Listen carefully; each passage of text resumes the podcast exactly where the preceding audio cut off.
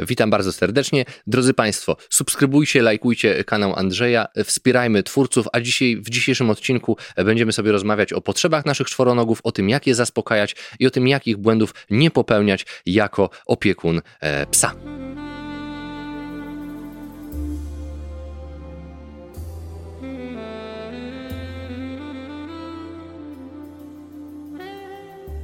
E, Witam Was bardzo serdecznie. Jedenasty odcinek.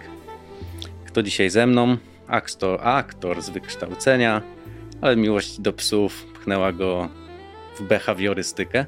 Tak to się chyba odmienia. Moim i Waszym gościem Michał Dąbrowski, psi behawiorysta. Cześć. Witam, bardzo mi miło. Z tym e, z wykształcenia to na wyrost troszeczkę, bo magisterki nie dokończyłem. Miałem przyjemność zagrać w dyplomie rzeczywiście i, i teraz już na całego e, praca z psami to przede wszystkim to, czym się zajmuję. Super, ale jednak 4 lata aktorstwa Tak, gdzieś tam tak, jak najbardziej. w krwi jest.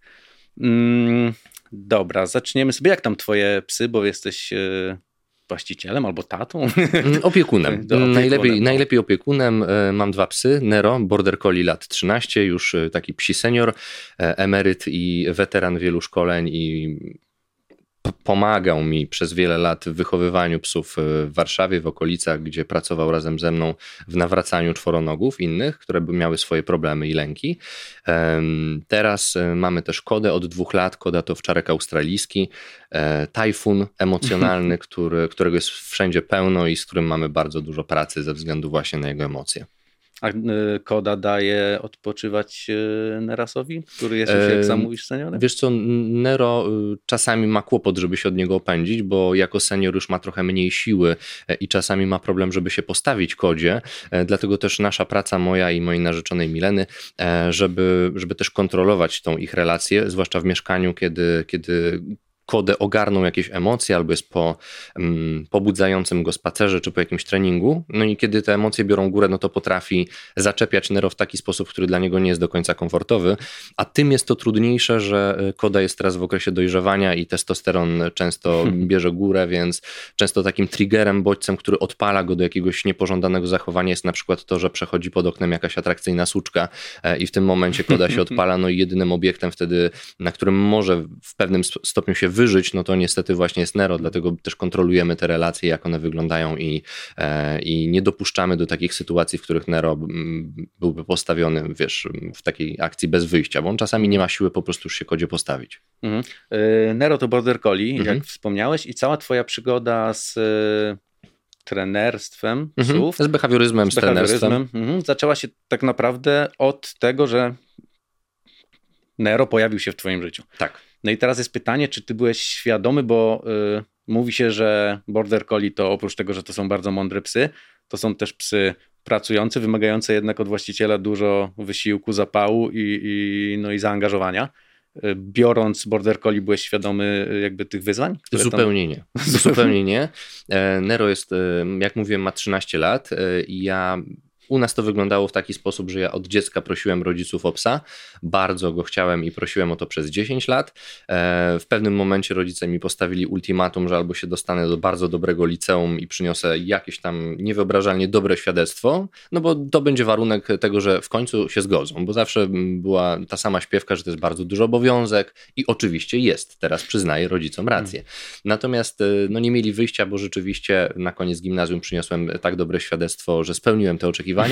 Rodzice zaczęli przebierać w internecie i pamiętam wtedy mój tata posadził mnie przed komputerem i powiedział, że jeżeli już miałby się zgodzić na jakiegokolwiek psa, no to takiego. E, I po No. prostu na wygląd e, pokazał mi, że taki biało-czarny, e, włochaty, nie za duży, nie za mały psiak właśnie będzie odpowiedni jego zdaniem. Natomiast na temat potrzeb rasy, na temat wiesz, tego, że są to psy pracujące, tego ile one potrzebują i wymagają od człowieka, nie miałem najmniejszego pojęcia. Byłem po prostu zafascynowany tym, że w końcu jest jakieś światełko w tym tunelu i no, zrobiłem wszystko, żeby, żeby rzeczywiście e, dojść do tego etapu i, i Nero się pojawił u nas e, w rodzinie, e, po czym jak poszedłem na psie przedszkole z nim na takie pierwsze szkolenie, na które ze szczeniakami warto się czasem wybrać, jeżeli wie się do kogo idzie, bo czasami psie przedszkole trzeba powiedzieć, e, wnieść może więcej złego niż dobrego, ale no to już jest sprawa dyskusyjna. No to jak poszedłem na te zajęcia z Nerusem, ja miałem szczęście, że trafiliśmy na właściwą trenerkę i Kasia wtedy świetnie nas poprowadziła.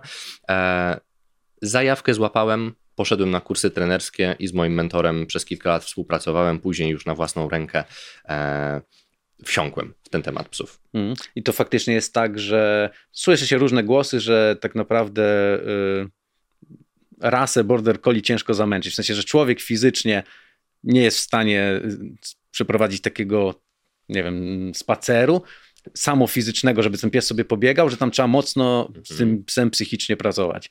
Dawać mu mocne wyzwania takie psychologiczne. Jeśli chodzi o bordery, to, to ta, z tą rasą się wiąże wiele mitów. Na przykład to, że to jest bardzo inteligentna rasa psów, e, albo że jest naj w ogóle inteligentniejsza. Hmm. E, bordery bardzo szybko się uczą schematów. To jest fakt. E, bordery mają e, tak zwane will to please i to jest taka ich umiejętność, którą my poprzez e, selekcję odpowiednich okazów wyhodowaliśmy teraz, jako ludzie mówię teraz, do tego, żeby one były maszynami do pracy. I te psy mają wielką trudność, nie mogą przez tę swoją wrodzoną cechę odmówić pracy z człowiekiem, bo praca sama w sobie jest dla nich nagradzająca. Mhm. To znaczy, że tak jak inne rasy, kiedy są zmęczone, albo już im się nie chce, albo fizycznie nie dają rady, po prostu odmawiają pracy, odchodzą, pokazują człowiekowi wszystkimi sposobami, że już nie chcą. Natomiast border będzie zachwycony, jeżeli tylko będzie mógł spełnić oczekiwania opiekuna. I to się wiąże z tym, że niestety bardzo łatwo jest takiego psa zajechać, jeżeli ktoś niedoświadczony go weźmie i wpadnie na pomysł, żeby na przykład robić z nim psie sporty, no to na przykład bardzo łatwo takiego psa przetrenować czy przyciążyć, bo on nie powie, że już jest zmęczony i że ma dosyć. Mhm. Tylko przez dwie godziny, jak ktoś sobie wyjdzie z talerzykiem frisbee e, do parku i będzie rzucał, no to ten pies dopóki nie będzie miał jakiejś poważnej kontuzji, to będzie za tym talerzykiem biegał, bo on nie potrafi odpuścić, bo samo to, że opiekun go chwali i rzuca po raz kolejny, jest dla niego nagrodą. Więc tak naprawdę, jeżeli chodzi o samych właścicieli borderów, to najbardziej przydatną umiejętnością, najważniejszą na samym początku, moim zdaniem, jest przy borderach nauka odpoczywania i tego, że można nic nie robić i tego, żeby opiekuna nauczyć, jak widzieć te drobne, subtelne sygnały, które border wysyła, że on już jest zmęczony, że on już powinien odpocząć, bo bardzo łatwo, jak mówię, go przeciążyć i przetrenować, co może potem powodować różne problemy behawioralne, takie jak reaktywność, tak jak to, że ten pies nie potrafi odpoczywać, różnego rodzaju fiksacje, czyli mm. chociażby to, może kojarzysz taką scenę, że wiesz, zajączek z telefonu czy z zegarka odbija się, wiesz, tak, tak jakiś tak, refleks świetlny i ten pies dostaje amoku i zaczyna skakać po ścianach, tak? A pracowałem z kilkoma takimi psami, które e, kiedy wiosną wychodzi fajniejsze słońce i przez firanki się, wiesz, przedziera, no. to jedy, każdy ruch firanki, każda fala i wiesz, te refleksy świetne na ścianie powodowały, że ten pies rzucał się na ścianę, szczekał i nie potrafił w ogóle w domu się wyciszyć, żeby zasnąć, bo każde takie światełko powodowało u niego nową mm. falę pobudzenia, więc bardzo łatwo przesadzić z tymi psami. Przez to niektórzy borderowcy wcale nie twierdzą, że są najinteligentniejsze, no bo on, jak właściciel będzie zachwycony i powie skacz przez okno, no to ten pies bardzo chętnie spełni to oczekiwanie opiekuna i trzeba po prostu uważać, e, żeby, żeby właśnie z tym psem nie przesadzić. Kiedyś dziś trafiłem na taką informację, że e, porównuje się, że inteligencja border collie to jest takie mniej więcej dwuletnie ludzkie dziecko. Taki, taką, taką informację. Stąd e, zawsze uważałem, albo gdzieś właśnie tak jak mówisz, mhm. ten mit, że, że to są jedne z najmądrzejszych psów. W ogóle trzy, tak naprawdę ja słyszałem o porównaniach do 3-4-letnich, nawet o, według no to... pedagogiki piażetowskiej, to, to mniej więcej możemy, myślę, że do 3-4-latka porównać dorosłych dorosłego psa w ogóle, tak? I w, nawet nie w obrębie rasy, bo Osobną rzeczą są rasy psów. Oczywiście mamy bordery, ale są też bordery z różnych linii i to mm, z jednej strony, jaką rasę wybieramy, ma bardzo duże znaczenie, ale coraz więcej specjalistów, którzy już zagłębiają się tak konkretnie w dobór psa konkretnego, na przykład do sportu czy do pracy, to dużo ważniejsze często jest wybór linii, czyli spojrzenie na e, przodków, e, wiesz, w prostej linii, rodziców, dziadków, pradziadków tego konkretnego psa, jak one się spisywały przy określonych zadaniach, e, jak zostały krzyżowane te psy mhm. wcześniej, no bo w samym obrębie borderów mamy i rasy pracujące, i rasy showowe, czyli takie, gdzie, wiesz, one mają pięknie wyglądać na wystawie i przede wszystkim w doborze zwracano uwagę na to, jak one ładnie wyglądają. No i są mieszanki, gdzie, gdzie wiesz, jest trochę trochę szołka, trochę, trochę pracusia. E, i każda, każda z tych typów, każda z tych e, linii będzie się też charakteryzowała e, innymi predyspozycjami, cechami, może być też obciążona różnymi, różnie innymi problemami.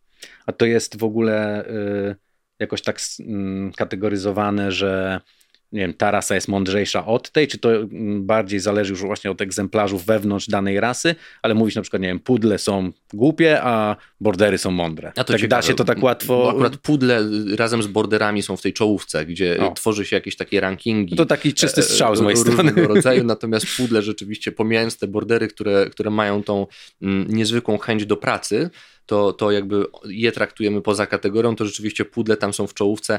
Próbowano robić takie statystyki. Ja, ja nie jestem wielkim ich zwolennikiem, bo ja bardzo nie lubię, kiedy gdzieś tam stygmatyzuje się i mówię, że a dobra, ten pies to jest głupia rasa, tak? E, Jestem bardziej z tych osób, które uwielbiają takie historie, gdzie pokazuje się, że jednak z mopsem czy z bulldogiem francuskim, e, gdzie dużo osób mówi, nie, to nie jest pies do pracy, to nie jest pies do, wiesz, do nosworka na przykład, czyli do takiej dyscypliny sportowej, gdzie pies przeszukuje e, i, i szuka konkretnych zapachów. Ja uwielbiam e, te przykłady, gdzie ktoś właśnie z tymi rasami, uważanymi za statystycznie może za mniej inteligentne, wolniej uczące się, osiąga fajne sukcesy sportowe właśnie z, właśnie z tymi egzemplarzami. Więc, więc ja tutaj jestem przeciwny mm, takiemu hierarchizowaniu i pokazywaniu, że któryś jest mądrzejszy, któryś mniej. Każdy z psów ma jakieś talenty i predyspozycje, a wynika to z tego, jak były selekcjonowane i jak były hodowane, do czego miały służyć. Bo musimy pamiętać o tym, że mm, to jest dosyć nowe, że psy są e, zwierzętami do towarzystwa, do tego, że one mają, wiesz, być dla nas wsparciem emocjonalnym, towarzyszem życia, towarzyszem codzienności. E, To, jak się te rasy kształtowały i typy behawioralne, wynika w prostej linii z tego, że one służyły nam do pracy, do wykonywania określonego zadania, tak? Bordyry musiały być super skuteczne, no bo one miały, wiesz, paść stada owiec, e, wchodzić na trudno dostępne miejsca, wiesz, zaganiać z niezwykłą precyzją zwierzęta i do tego były, i do tego były ym, dlatego będą miały bardziej wyostrzony wzrok i słuch, e, dlatego będą miały bardzo ostre spojrzenie i będą bardzo wyczulone na ruchowe bodźce. Natomiast pudle, ogary, bigle i tak dalej, psy, które były służone, e, s- które służyły do tropienia, będą miały dużo lepszy zmysł, zmysł węchu. No i teraz trudno jest stwierdzić, No który, który zmysł determinuje to, czy pies jest mądrzejszy, czy nie. Y, Mówimy sobie o Border, tu stoi książka, y, nie wspomniałem o niej, do niej jeszcze sobie później wrócimy. Na okładce widzicie właśnie Nero, o którym, o którym rozmawiamy. Y, Ale twój drugi pies, Koda, czyli owczarek australijski. Tak. Y, Czy to są charakterologicznie podobne psy, czyli Border i owczarek australijski? Owczarki australijskie to jest trochę inny typ behawioralny, to znaczy wynika to znowu e, z tego, z jakimi pracami przyszło im się mierzyć. Bordery, według e, na przykład jest taki podział e, Coppingera, e, takiego badacza, który badał dziko żyjące psy, na typy behawioralne i Bordery należą do typu behawioralnego pasącego przy głowie, e, co już tłumaczę to pojęcie trudne, oznacza, że one pasły stado owiec. Jak sobie wyobrazisz bordera pracującego, to on pasł niejako wzrokiem. To znaczy border ma za zadanie obiegać stado owiec tak szybko i wbijać wzrokiem, wiesz, i Mhm. paść z dużej odległości, to znaczy ma jak laser mierzyć i okalać to stado z lewej lub z prawej, naprowadzając je e, w konkretnym kierunku. Natomiast owczarek australijski, jako że i ta rasa nie ma nic wspólnego z Australią, bo zostały wyhodowane w Stanach Zjednoczonych, czego też sporo osób y, nie wie, to w Stanach one były, specjalizowały się też w zaganianiu cięższego bydła. I w momencie, kiedy już mamy takie krowy, no to takie krowy już sobie niewiele zrobią z tego wzroku Mm. bordera, który lata dookoła. Taki owczarek australijski często musiał podbiec do tej krowy i ugryźć ją w pęcinę, O. e, chwycić mocniej albo y, spróbować naprzeć na nią z ciężarem swojego ciała. I to bardzo pięknie widać w zabawie tych obydwu dżentelmenów, to znaczy gdyby jeszcze Był na tyle sprawny, żeby sobie pozwolili, ale kiedy Koda bawi się z rówieśnikami, to on jest jak czołg, gdzie bardzo często wpada klatką piersiową, albo bokiem, albo dupą swoją i odbija się od drugiego psa, wpadając z impetem. Mm, Bordery znacznie wykorzystują bardziej swoją zwrotność i zwinność. E, Owczarki australijskie dużo częściej będą e, też ze względu o którym wcześniej wspomniałem, częściej będą podgryzać, więc będą łapać w dużych emocjach e, opiekuna za rękawy czy za nogawki, a w zabawie inne psy będą chwytać zębami i dla nich to jest normalne w zabawie, czego na przykład border nie do końca może zrozumieć, bo on tego gryzienia powinien unikać. Jeżeli border gryzie, no to to jest e, podgryza w zabawie, no to to już jest mniej zgodne z tym, z tym opisem czy z, czy z tym, mm, do czego służyła ta rasa. To ciekawe bardzo. Charakterologicznie koda jest, jeżeli chodzi o różnicę pomiędzy Nero a kodą, a Mhm. nie jeżeli chodzi o same rasy, to koda jest dużo pewniejszy siebie, jest bardzo otwarty i właśnie jest jak czołg albo jak tornado.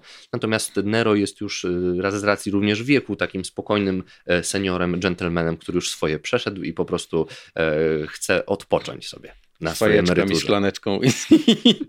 Y, ale tak y, wizualnie są chyba dość podobne, tak y, gabarytowo i... Cięż, często są mylone, bo koda jak na Ozika, czyli właśnie yy, owczarka mm. australijskiego jest też dosyć, dosyć smukły. On nie jest jeszcze taki zbudowany, mm -hmm. nie mhm. ma takiej rozbudowanej klatki, jak to często bywa w wypadku Australijczyków, więc bardzo często idąc na spacer e, słyszymy komentarze, że idziemy sobie z dwoma borderami.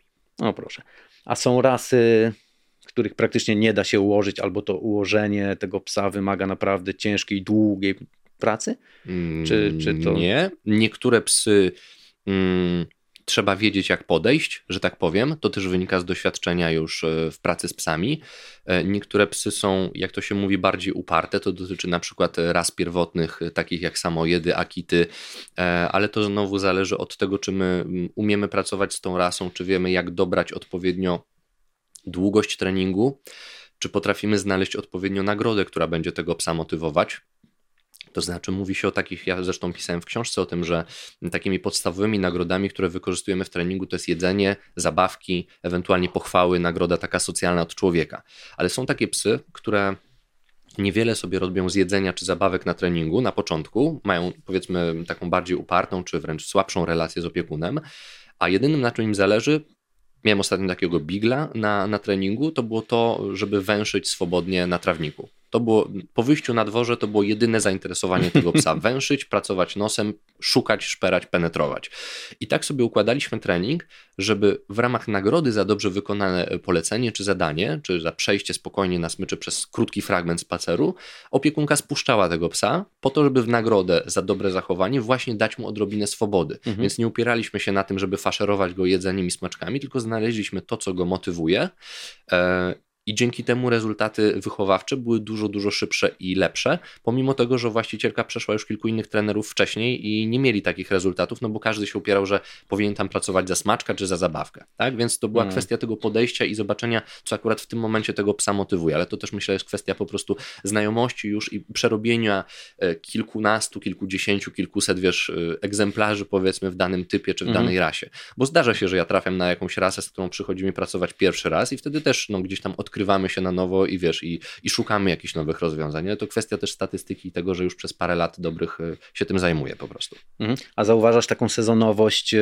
wśród, może nie wśród psów, ale bardziej wśród e, mm, właścicieli, że w danym roku coraz więcej. Była taka moda czy szał mhm. na buldogi francuskie. Tak. Później było mniej tych bulldogów. Kiedyś, mhm. jak ja byłem mały, to w co drugiej klatce był Doberman, a teraz już tych Dobermanów praktycznie nie ma. E, no, czyli gdzieś tam ja osobiście zauważam, ale czy ty jak pracujesz z tymi psami są, cały czas, to jest Są pewnego rodzaju mody. Y, pierwsza taka moda, którą ja pamiętam jeszcze z czasów dzieciństwa, to było owczarki niemieckie. Myślę, że to jeszcze było jeszcze dawniej, szczerze mówiąc, tak, bo jestem pomijając mój wygląd, to ja jestem dosyć młodą osobą, e, e, że tak sobie pozwolę. Natomiast to jeszcze mój mentor mówił swego czasu, że, że w momencie, kiedy wychodził serial to ciekawe, że w tym momencie poprawiłeś sobie fryzurę. E, mój metro mówił, że kiedy wychodził serial e, Cztery Pancerni Pies, czyli bardzo dawno temu, to wielu, wiele osób myślało, że jak tylko wybierze owczarka niemieckiego, no to on będzie, wiesz, jak szarik od razu walczył z niemieckimi czołgami. A co ciekawe, sorry, że ci przerywam, tam chyba sześć psów pracowało na planie. Nie wiem ile dokładnie, ale na pewno nie był to jeden owczarek, tak? Natomiast rzeczywiście teraz w ostatnim czasie widziałem, widzę dużą właśnie modę, co ciekawe, i na bordery, ale teraz też idzie to w stronę też owczarków australijskich. E, siłą rzeczy jest to też e, wynik mm, pewnej mody i pewnej dostępności do mediów społecznościowych, bo w momencie, kiedy jakaś osoba, wiesz, no, nie chcę powiedzieć pracująca z psami, ale osoba jakaś, wiesz, bardziej znana o większych zasięgach bierze jakiegoś psa i pokazuje, no to, no to wówczas się ta moda pojawia. U nas w pewnym momencie była taka moda e, wśród bardzo znanych osób, jakichś celebrytów, gwiazd, która przyszła też z zachodu troszeczkę i dotyczy ras hybrydowych, czyli na przykład kawa pół czy koka pół, to są takie mieszanki ras, które były już stricte hodowane e, czy pod wygląd, czy po to, żeby towarzyszyć e, człowiekowi. To są takie nowe rasy, które już nie mają tych swoich funkcjonalności, że tak powiem, do, do ciężkiej pracy, tylko to mają być takie psiaki kanapowe e, i moda na nie przychodzi, wiesz, od gwiazd Hollywoodu, czy, czy gwiazd aktorów z Australii, gdzie, gdzie labradudle, właśnie kawa pół, te mieszanki różnych ras tworzonych pod wygląd, wygląd niejako, dużo osób jest przeciwnych w ogóle temu tworzeniu tych ras mm. hybrydowych, to, to to przyszło też również do nas do Polski. W pewnym momencie też e, te psiaki teraz gdzieś tam zyskują na popularności wśród tych takich kręgów e, gwiazdorskich. Natomiast, e, natomiast no tak, z takich ostatnich właśnie rasowych mód to, to widzę właśnie na te pastuchy rasy pasterskie, które sam też mam, czyli border, gdzieś tam przez ostatnie kilka lat widzę przynajmniej a może, a może to jest też siła sugestii, y, bo jednak robiąc książkę, wydając, która y, jednak się całkiem nieźle sprzedaje i dużo osób ją czyta, no to i gdzieś ja jestem kojarzony z borderem, to być mhm. może jest tak, że sporo osób do mnie się odzywa z borderami A, i z ich być. problemami i w mhm. związku z tym ja też, wiesz, nie patrzę tak obiektywnie, bo może po prostu opiekun Dobermana, czy, czy wiesz, czy na przykład owczarka szwajcarskiego, może ja nie będę pierwszym wyborem takiej osoby, bo są osoby pracujące, które mają Dobermana albo mają owczarka szwajcarskiego i mm. może do nich taka osoba się w pierwszym momencie zgłosi, bo gdzieś tam te podobieństwa e, w tej naszej sytuacji też przyciągają ewentualne takie współpracę i chęć, wiesz, do, do czerpania wiedzy od konkretnych osób. Mm. Się wydaje, że tymi krzyżówkami y, psów robimy trochę krzywdę tym psom, bo y, chyba nawet buldogi francuskie są krzyżówką i, i oni tam borykają się z dużymi problemami, czy to z tym krótkim y, tak. przełykiem, czy, czy, czy z jakimiś oddechowymi rzeczami. Rasy, y, bracy to, to... chwaliczne, czyli te o skróconym pysku, o mhm. skróconej mhm. kufie mają bardzo często problemy oddechowe i dużo osób poddaje w wątpliwość w ogóle etyczność rozmnażania mm. tych ras. E, sporo krajów w ogóle zakazało hodowli nie chcę teraz skłamać, ale na pewno hodowli mopsów, e, mhm. to, już, to już kilka krajów wprowadziło zakaz w ogóle hodowli. Z bulldogami francuskimi nie wiem, czy już, czy już obowiązuje ten, ten zakaz gdzieś. Miał być. No, Natomiast rzeczywiście tutaj to jest kwestia genetyki i tego, że mm, taka skrajna ingerencja i dobór psów pod wygląd, a nie pod użytkowość, powodował e, właśnie taki wyścig wśród hodowców, tych, tych, tych nie, niefajnych hodowców, nazwijmy mm. ich tak, e, nazwijmy ich tak, żeby gdzieś tam osiągać jakiś skrajny taki, wiesz, wizerunek, czy to psiaka, który będzie przypominał jakiegoś takiego fajnego misia, e, czy na przykład zbliżenie wyglądem jednak do ludzkiego dziecka, do człowieka, o. bo jak się zastanowimy, wiesz, te rasy o skróconym pysku, no to im bardziej skracamy ten pyszczek, im bardziej zwiększamy i uwypuklamy oczy, tym bardziej ta buzia psa w tym momencie już, a nie pysk, przypomina coś, co my znamy, wiesz, y, y, z naszego gatunku. Tak. Jak się zastanowisz, im bardziej dzika, im bardziej pierwotna rasa, tym bardziej będą szpiczaste uszy, tym bardziej będzie pociągły, wiesz, pociągła kufa, pociągły mhm. pysk, e, a, a im bardziej ingerujemy w ten wygląd i tak bardzo uczłowieczamy właśnie, im bardziej modernizujemy powiedzmy tę genetykę psa, no to dążymy właśnie do oklapniętych uszków, wiesz, do, skróconych, do skróconej kufy, do tego, że oczy będą większe i te proporcje pyska też się zmniejszają, no po co to jest? No Trochę, właśnie, też, też po to. Trochę czarny humor, wiem. No. E, a są rasy, z którymi, o, pewnie powiesz, że bordasy, chociaż nie, mam nadzieję, że nie, mhm. E, z którymi bardziej lubisz pracować albo które są jakimś fajnym wyzwaniem, i chętnie bierzesz takie. takie to tu się zdziwisz, y, to tu się zdziwisz. Uwielbiam pracować z terrierami typu bull, e, to znaczy z amstafami, o. z bull terrierami, z pitbullami. Miałem przyjemność fantastyczne psy, które mają dużo silniejszą psychikę od borderów. Bordery są panikarzami, bardzo psami często emocjonalnymi, z którymi jest trudno osiągnąć. Mm, jeżeli już jest pies problemowy, mhm. jeżeli już zostały popełnione pewne błędy, no to trudno jest osiągnąć stan, gdzie ten pies zaczyna być, wiesz, taki stabilny psychicznie, że można na nim, nazwijmy to, polegać. Ja teraz może sobie trochę strzelam w kolano. Natomiast chodzi mi o to, że e, teriery typu bull e, są bardziej stabilne e, psychicznie, mają niższy taki próg reakcji, bardzo często, że mm, niewiele rzeczy jest je w stanie wybić z, ze stanu równowagi. O tak, ja znowu teraz nie chcę generalizować, mhm. że to dotyczy wszystkich amstaffów, wszystkich pitbulli, bo oczywiście pracuję też z szaleńcami, z przedstawicielami tych ras, ale jakbym miał tak porównać, wiesz, standardowego, mm, przekrojowego bordera do na przykład y, amstaffa, no to najmniejszy szmerek, najmniejsza lampeczka, wiesz, rzucona na światełko, na sufit i tak dalej i border jest w trybie, wiesz, pobudzenia szaleństwa, jest gotowy do działania, natomiast amstaffowi bardzo często, e, wiesz... No i znowu, żeby to nie było niepoprawne, ale dziecko może nadepnąć niechcący na ogon, no to on tam podniesie powiekę, ledwo się tam obudzi, przeciągnie się i okej. Okay. Więc niewiele rzeczy jest, niewiele bodźców jest takich, które stabilnego, spokojnego takiego psa, przedstawiciela tej rasy wybije. Natomiast jeżeli już wybije, no to oczywiście ten pies jest w stanie zrobić dużo, dużo więcej, wiesz, groźnego, szkodliwego, inwazyjnego. Ale tr dużo trudniej chyba go później sprowadzić, tak by uspokoić, tak, niż, niż przykładowego Bordasa, który szybko się podpala, ale już bardzo szybko gaśnie, nie. a tam nie? To nie, to, nie, to, tak to, to nieprawda, to nieprawda, bo o. jeżeli mamy pobudliwego takiego Bordasa, to rzeczywiście, jeżeli nie mamy przepracowanych pewnych kwestii, no to on też bardzo ciężko i długo będzie dochodził po rzeczach do siebie. A, okej. Okay. Tak, one często mają problemy właśnie z reaktywnością, ale no jak mówię, to jest e, znowu przekrój psów, z którymi ja pracuję, a mhm. do mnie, pamiętaj, trafiają psy, ciężkie przypadki, trudne, behawioralne, mhm które mają kłopoty. Do mnie nie no trafiają no. psy, wszystkie, wiesz, yy, wszystkie bordery i wszystkie amstafy. Ja nie mogę sobie porównać, wiesz, jak no to jasne. wygląda w ten sposób, tylko do mnie się zgłasza e, człowiek, który ma zazwyczaj już jakiś problem e, poważny do rozwiązania. W związku z tym ja mam taką skalę porównawczą wśród tych problemowych amstafów i problemowych borderów, tak? Uwielbiam pracować z bokserami. Ostatnio w tym roku miałem jakiś sezon na boksery i właśnie z trzema świetnymi bokserami przyszło mi pracować. One są mm, bardziej pobudliwe, szybciej się wybudzają z tego stanu i emocjonalnie emocjonalniejsze są dużo bardziej od innych bólowatych, ale pracuje się z nimi też fenomenalnie i są bardzo żywiołowe i to jest taki mój też bardzo mm, temperament. Też mi się wydaje, że kiedyś było ich więcej. Tak jak patrzę, gdzieś sięgam pamięcią, jak byłem dzieckiem gdzieś po osiedlu, to wydaje mi się, że było ich dużo, a, a teraz jakoś tak już dawno nie widziałem żadnego boksera. To tak gdzieś. gdzieś no w mojej praktyce, jak mówię, jeszcze trzy, trzy, trzy sztuki w tym roku. Więc... O, o no to proszę. Yy, zastanawia mnie jedna rzecz. Czy da się zrobić tak, żeby pies, przykładowo jest rodzina, no, nawet dwie osoby, które mhm. mają tego psa y, jako opiekunowie, żeby pies traktował tych opiekunów na równo, albo powiedzmy mniej więcej na równo, czy to zawsze jest tak, że jeden będzie tym opiekunem głównym, a ten drugi to jest taki trochę, dobra, jest, bo jest, toleruję go, słucham i coś tam robię, mhm. ale to nie jest ten mój opiekun, którego ja tam uważam, że to jest ten moja jedynka to najczęściej moim zdaniem y, zależy od tego, kto ile pracy wkłada w wychowanie psa. To znaczy, bardzo częsty model, jadę do pary, gdzie jedna osoba jest bardzo zaangażowana w wychowanie psa, której zależy na przemianie tego czworonoga, której zależy na pracy z tym psem i ma z nim świetną relację.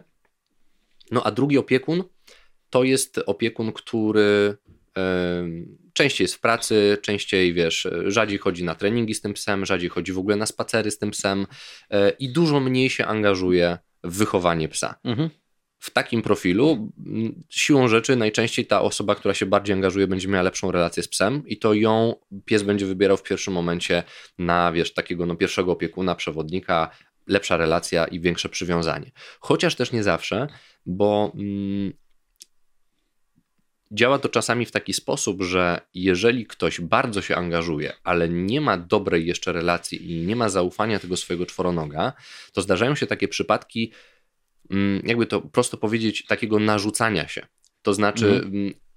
Podam przykład jeden taki już bez podawania imion, ale miałem taką sytuację, że e, pies robił zdecydowanie za dużo na swoje możliwości, to znaczy opiekunowie chcieli go bardzo stymulować, e, chodził na agility, na noswork, na, wiesz, na tropienie, różne sporty, różne aktywności. Mhm. Ten pies miał zaspokojone bardzo dużo potrzeb takich intelektualno-sportowych, ale nie miał jednej podstawowej potrzeby zaspokojonej, to znaczy odpoczynku. I ten pies był bardzo przebodźcowany. I tam była taka sytuacja, że opiekunce bardzo zależało na tym, żeby ten pies ją postrzegał jako tą osobę, wiesz, taką wiodącą, na tego głównego opiekuna, ona z nim jeździła na te wszystkie treningi mhm. i tak dalej, i tak dalej. Sumarycznie przełożyło się na to, że ten pies miał trochę i dosyć, nie miał zaspokojonej tej potrzeby odpoczynku i kiedy wracali do domu, to on się e, ulatniał do takiego pokoju komputerowego, w którym pracował jej partner, mhm. kładł się pod jego nogami i zasypiał. I ona miała, wiesz, wewnątrz takie pretensje potem, jak gadaliśmy, że, że no jak to jest? Ona z nim tyle robi, tyle pracuje i tak dalej, a kiedy wracają do domu i ona by chciała się z nim, nie wiem, poprzytulać na kanapie, wiesz, pogłaskać, pomiziać, spędzić z nim trochę czasu, no to on spierdziela do drugiego pokoju do męża i mają w dupie.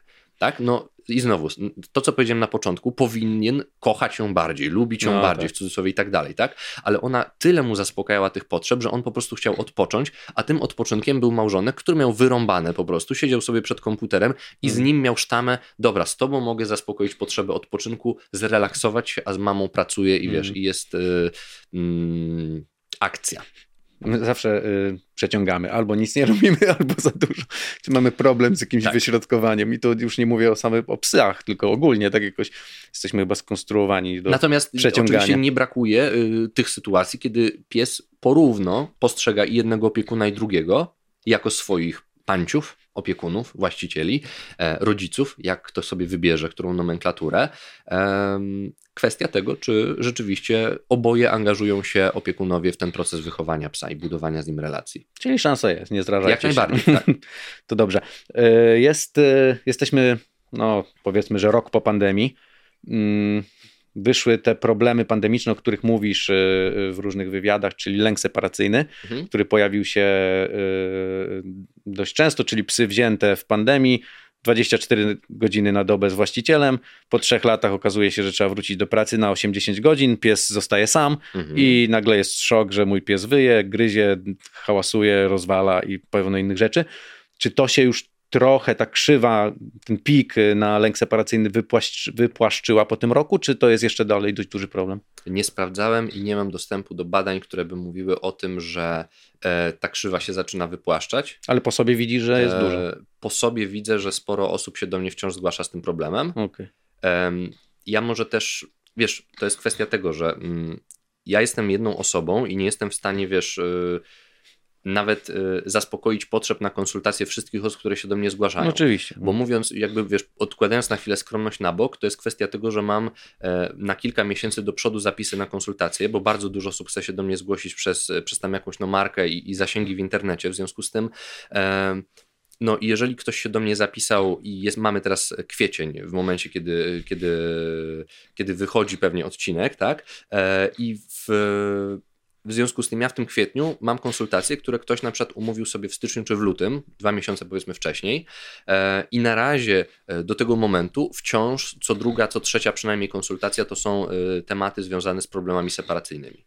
No, czyli to jest jednak cały czas duży problem. Tak, Bo tak. podejrzewam, że te dwa lata pandemii to nie wiem, jak, jak długo nie wiem, leczy się, użyję słowa leczy się psa z, I bardzo lęku. słusznie używasz tego słowa, bo leczy się lęk separacyjny i dużo osób myśli, że mm, na przykład sięganie po leki w tym wypadku u psów yy, jest, nie wiem, jakąś wielką skrajnością, albo mm. świadczy o tym, że e, trener czy behawiorysta zawiódł metody wychowawcze, wiesz, behawioralne zawiodły i w takim razie musimy jako ostateczną ostateczność sięgnąć po leki.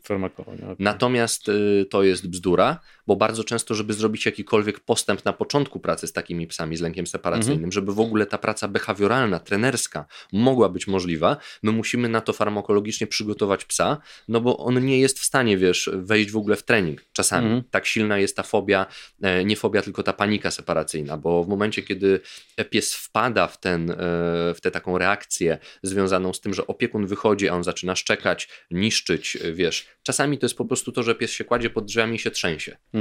I to są najgorsze moim zdaniem przypadki. One nie są najtrudniejsze, ale są najgorsze o tyle, że bardzo często pies żyje przez kilka lat z opiekunem, który w ogóle nie jest świadomy problemu. Mhm. Bo wiesz, jeżeli sąsiad ci powie, przepraszam bardzo, ale pana pies szczekał przez 5 godzin, jak pana nie było w pracy, no tak. to masz jasny sygnał. Jak wrócisz i masz pogryzioną kanapę numer 3, którą kupiłeś, wiesz, w tym miesiącu mhm. e, i jest cała zniszczona, jest zdewastowane mieszkanie, to masz bardzo jasny sygnał, że coś jest nie tak i że trzeba się odezwać do behawiorysty. Mhm. Natomiast jeżeli ktoś nie ma zostawionej kamerki, co ja bardzo często rekomenduję, żeby mm, nawet jeżeli nie mamy żadnego problemu z psem, włączyć sobie w smartfonie, nastawić kamerkę, zrobić live'a na przedpokój nastawić, albo jeżeli mamy kamerę internetową taką, wiesz, y, która nam nagrywa mieszkanie pod nieobecność, to się robi coraz bardziej popularne, jak mamy zwierzęta teraz, psy czy koty, to rzeczywiście nagrać i zobaczyć, jak ten pies po naszym wyjściu się zachowuje, bo dużo psów ma problem separacyjny, ale nie wokalizuje i nie niszczy, mhm. tylko kładzie się pod drzwiami i przez 8 godzin, jak właściciel jest w pracy, to nie może zasnąć i na przykład się telepie, trzęsie albo po prostu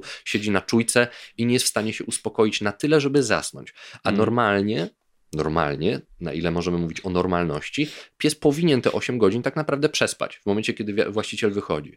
E, psy to jest taka, taki, takie zwierzę, że on około 16-17 godzin powinien przesypać w ciągu doby.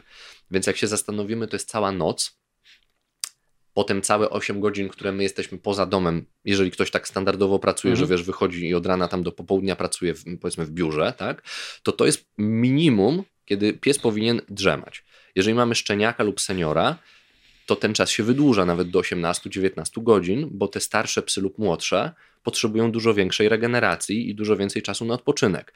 Więc jak się zastanowimy, to przez całą dobę, no nie wiem, z 5-6 godzin aktywności, mhm. kiedy ten pies nie śpi, przechadza się, chodzi, e, wiesz, ma jakąś aktywność, czy w tym spacery się zawierają, no to to jest ten czas, kiedy pies powinien być zdrowy w pobudzeniu, a w momencie, w całym pozostałym czasie w ciągu doby on powinien spać.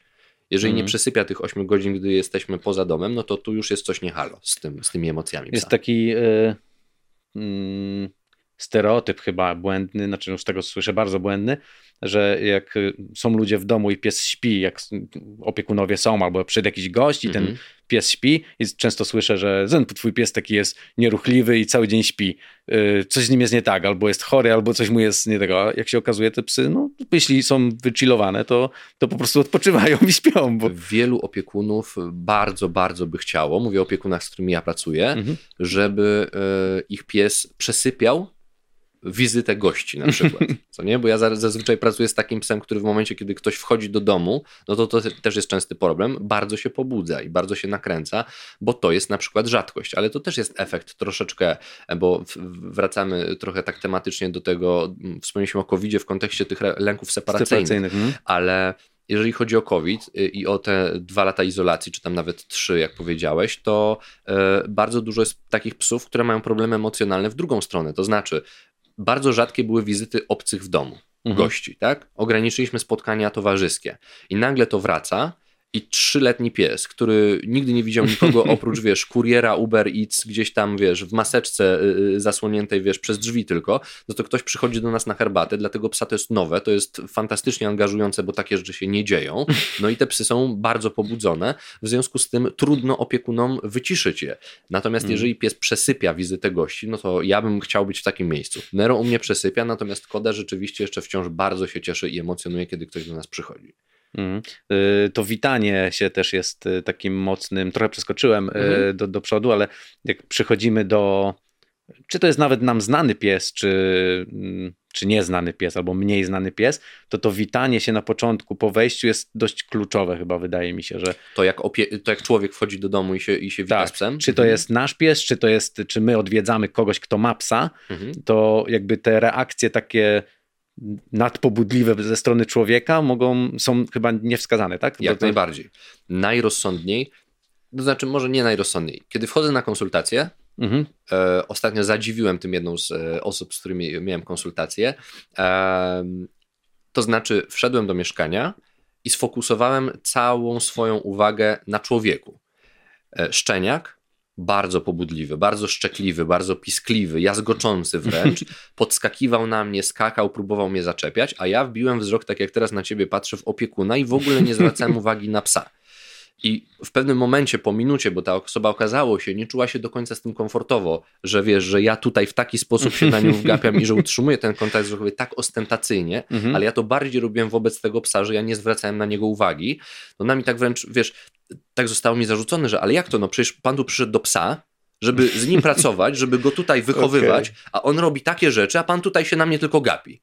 No i wiesz, i, i, i taki atak odebrałem, ja poczekałem, spokojnie wytłumaczyłem o co mm -hmm. chodzi, a potem po jakichś 15 minutach jak ten szczeniak odpuścił, zobaczył, że Michał nie reaguje, że Michał ma go w dupie, poszedł gdzieś tam się położył, wiesz, w kącie na posłaniu, to ja sobie wtedy usiadłem na podłodze, wziąłem zabawkę, jakiś tam szarpak, zacząłem się bawić sam ze sobą i ten szczeniak do mnie podszedł, ja z nim nawiązałem interakcję. I teraz czego się nauczył ten pies przy tym jednym, jedynym spotkaniu z Michałem? W momencie, kiedy Michał przychodzi do mieszkania, absolutnie głupotą, nieopłacalną, y, wiesz, z mojej strony jest skakanie, piszczenie, podgryzanie, jazgotanie, bo w ten sposób nie osiągnę uwagi Michała, nic się fajnego w moim życiu nie wydarzy, tylko mnie będzie ignorował. Mhm. Natomiast w momencie, jak ja pójdę na posłanie, uspokoję się, położę się, zajmę się sam sobą, bo on tam zaczął sobie gryźć jakąś poduszkę, to w tym momencie Michał usiądzie na podłodze i zacznie ze mną jakąś interakcję i wtedy się zacznie coś miłego, wtedy się zacznie coś fajnego. Mhm. I teraz, jeżeli tylko raz przyjdzie Michał na konsultację, to takie jedno spotkanie nie ma najmniejszego znaczenia w procesie wychowania psa. Mhm. Zwłaszcza jeżeli mamy często gości, kolegów, koleżanki, rodzinę, która na pierwszy, wiesz, widok psa No. rzuca się na kolana, piszczy, wiesz, jazgocze, y, tam rejtana robi na podłodze, żeby ten piesek tam wskakiwał, dawał buziaczki i tak dalej, to to jedno spotkanie z Michałem nie będzie miało najmniejszej wartości, wiesz, edukacyjnej. Mhm. Ale jeżeli ten opiekun potem asertywnie wyjaśni, nawet przed wizytą, jak będę cię zapraszał, wiesz, Andrzej przez telefon ci wyjaśnię, jak będziesz do mnie wchodził, to masz ignorować kodę do momentu, aż on się nie uspokoi, nie zamknie, nie usiądzie gdzieś tam u siebie na posłaniu. Wtedy dopiero ja ci dam smaczka, czy, czy zabawkę, czy poproszę cię, żebyś się z nim przywitał.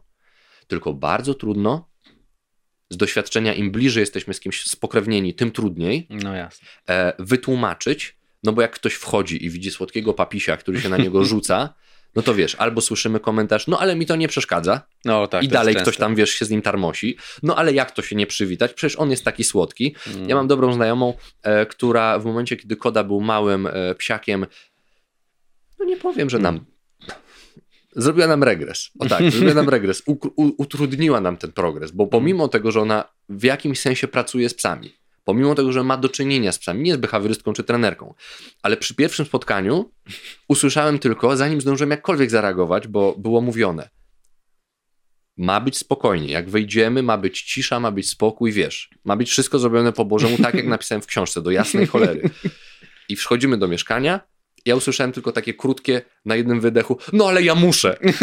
I po tym, no ale ja muszę, rzuciła się na podłogę, zaczęła całować się z moim szczeniakiem i od tego momentu Koda bardzo, bardzo, bardzo pobudliwie reaguje na basie.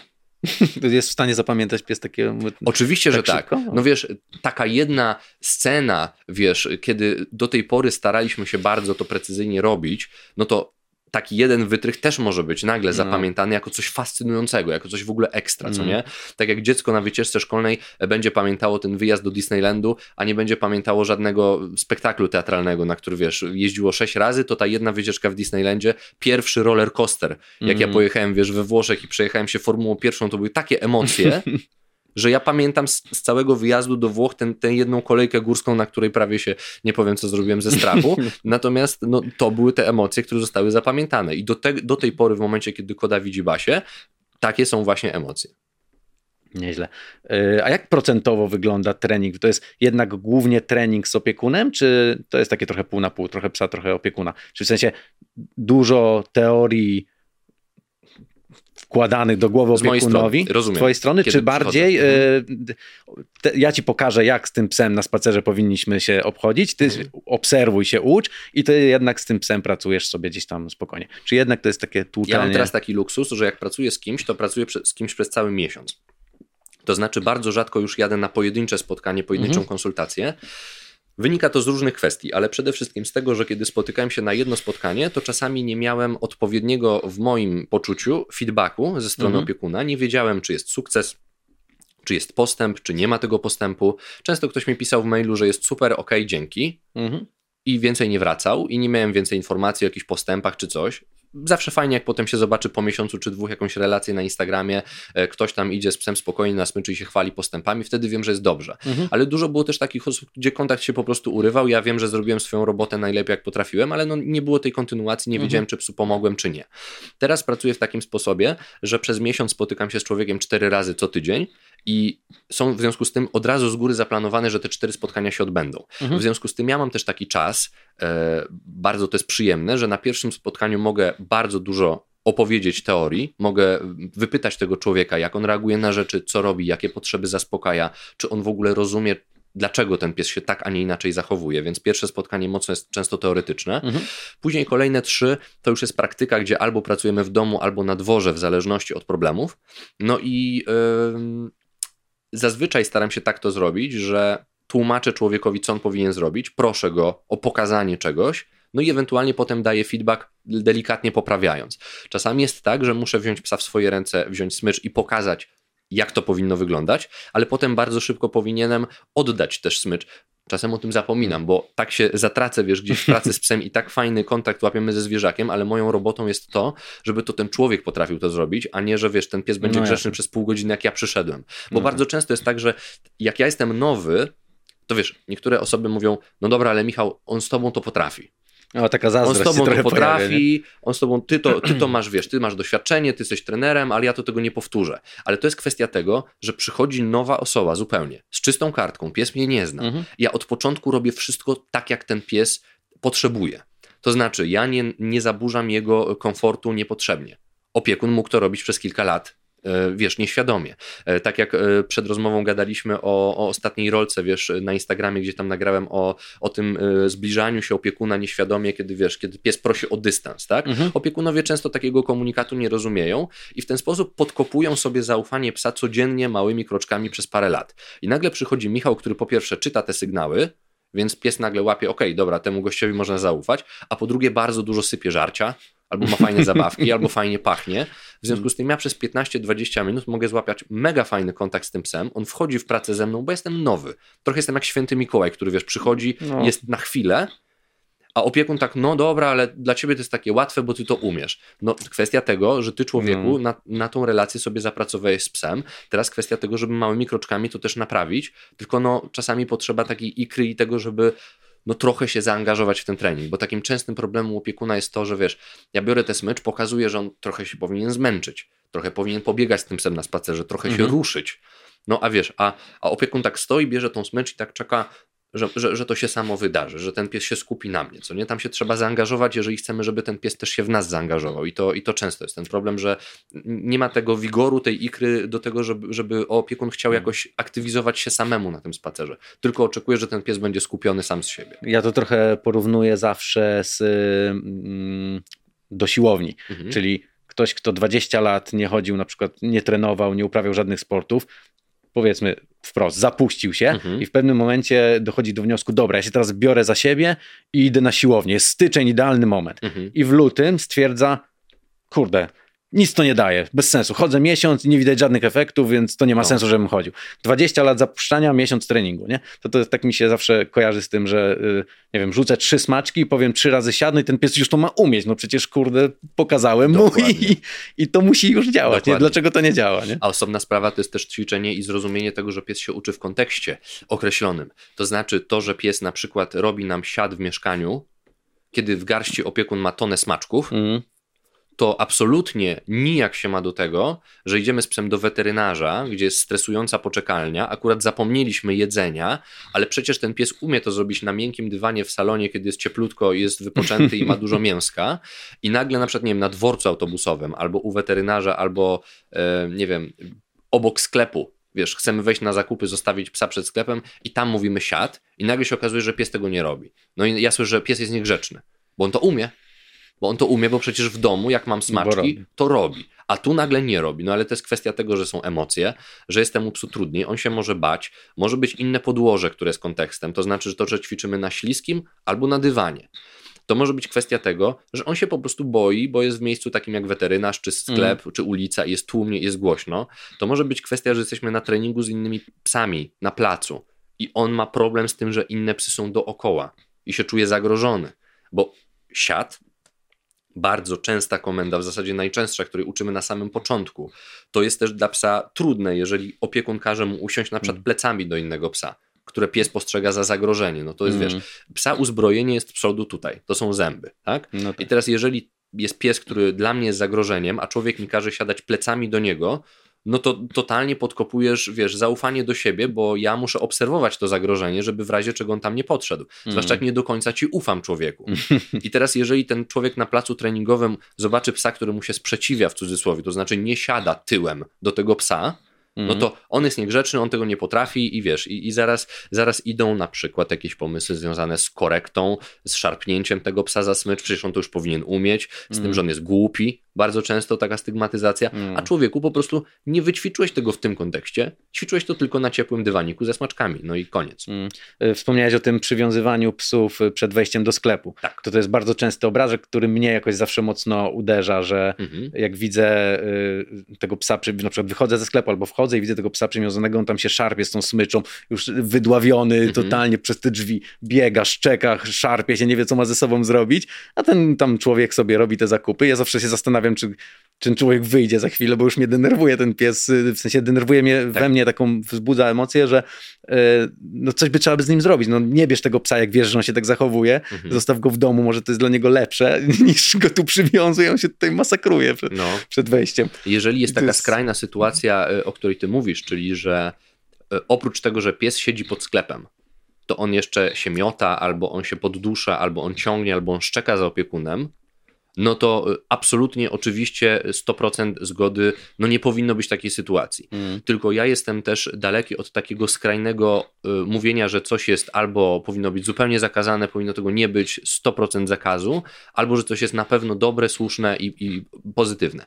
Z drugiej strony na przykład y, taki przykład z tym pozytywnym, to powiedziałem na samym początku, że z Nero byliśmy 13 lat temu na przedszkolu Mhm. I że fajnie jest ze szczeniakiem iść na psie przedszkole, ale nie zawsze trafimy do dobrego specjalisty, bo psie przedszkole czasem może zrobić więcej złego niż dobrego.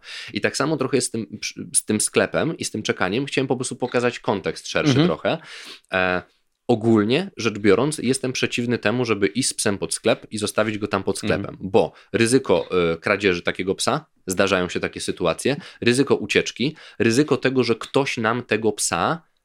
Mm, że sprawi mu dyskomfort. To znaczy, e, znam takie sytuacje, że na przykład e, dzieciaczki podchodzą albo jakaś starsza pani, przepraszam za starszą panią, jakby nie mam nic do starszych pań, ale to najczęściej jak tak obserwuję jest, no. jest, wiesz, e, starsza osoba z torebką, z wózeczkiem, wiesz, o laseczce, która chce się pochylić nad pieskiem i powiedzieć, o Jezu, jak jesteś piękny, albo dać ciasteczko, albo dać kiełbaskę i coś tam mm połechtać trochę tego psa i tam, wiesz, samemu siebie troszeczkę, y, wiesz, poprawić sobie humor tym pieskiem, y, który siedzi pod drzwiami i często coś takiego może spowodować u tego psa dodatkowe le lęki czy reakcje agresywne wręcz y, w takich sytuacjach, kiedy jest zostawiony sam sobie.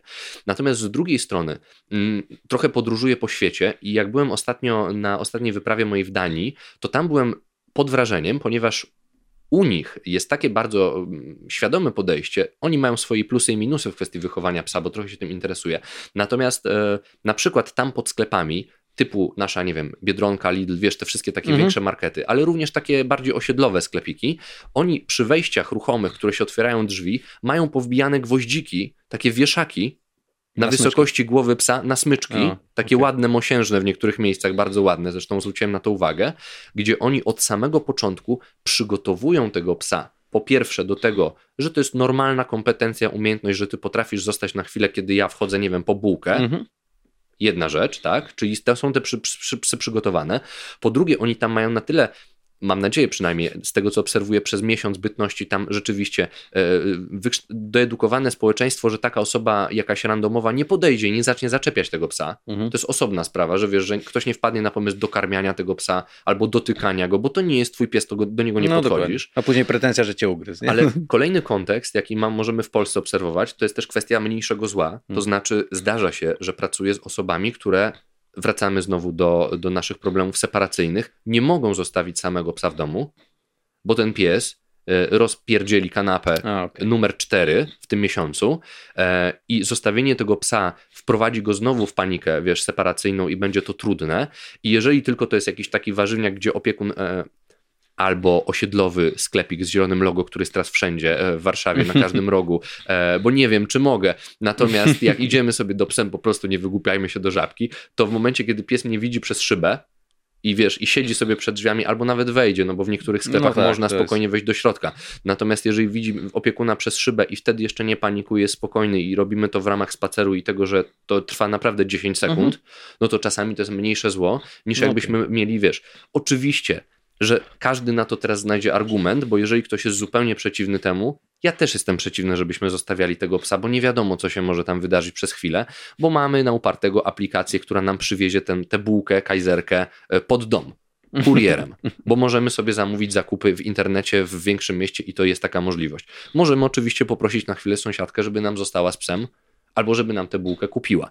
No ale jakby są sytuacje. Tak? No są, I, no, jest, tak. i, i, I zawsze to jakby no, gdzieś tam zależy a widzisz wzrost y, świadomości ludzi, bo ty jesteś, y, mm, jak sam mówisz, w tej grupie trenerów, mhm. który stawia na taki trening, mm, nazwijmy to etyczny, czyli bez tych wszystkich, nie wiem jak to nazwać, starodawnych metod typu y, szkolenie przez głodzenie psa, jakiś tam kar cielesnych, mhm. uderzenia, no tak. szarpnięcia, duszenia, jakichś tam innych rzeczy sam mówisz, że czasami można trafić do złego przedszkola mhm. i teraz czy ten wzrost y, świadomości mm, właścicieli jest coraz większy i jak ewentualnie na pierwszy rzut oka rozpoznać takie, y, czy to jest dobre, czy złe, czy bardziej etyczne, czy mniej etyczne przedszkole.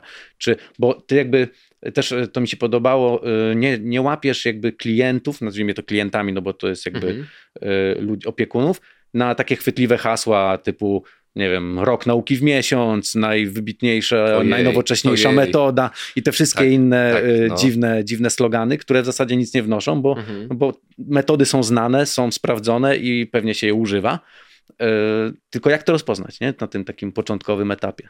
Bardzo szeroką rzekę teraz, y, teraz wiesz, puściłeś, otworzyłeś tamę bardzo szerokiej rzeki i wiele wątków mm, tu się zawiera. Pierwsza rzecz y, to powiedziałeś o tym nurcie etycznym. E, pełna zgoda.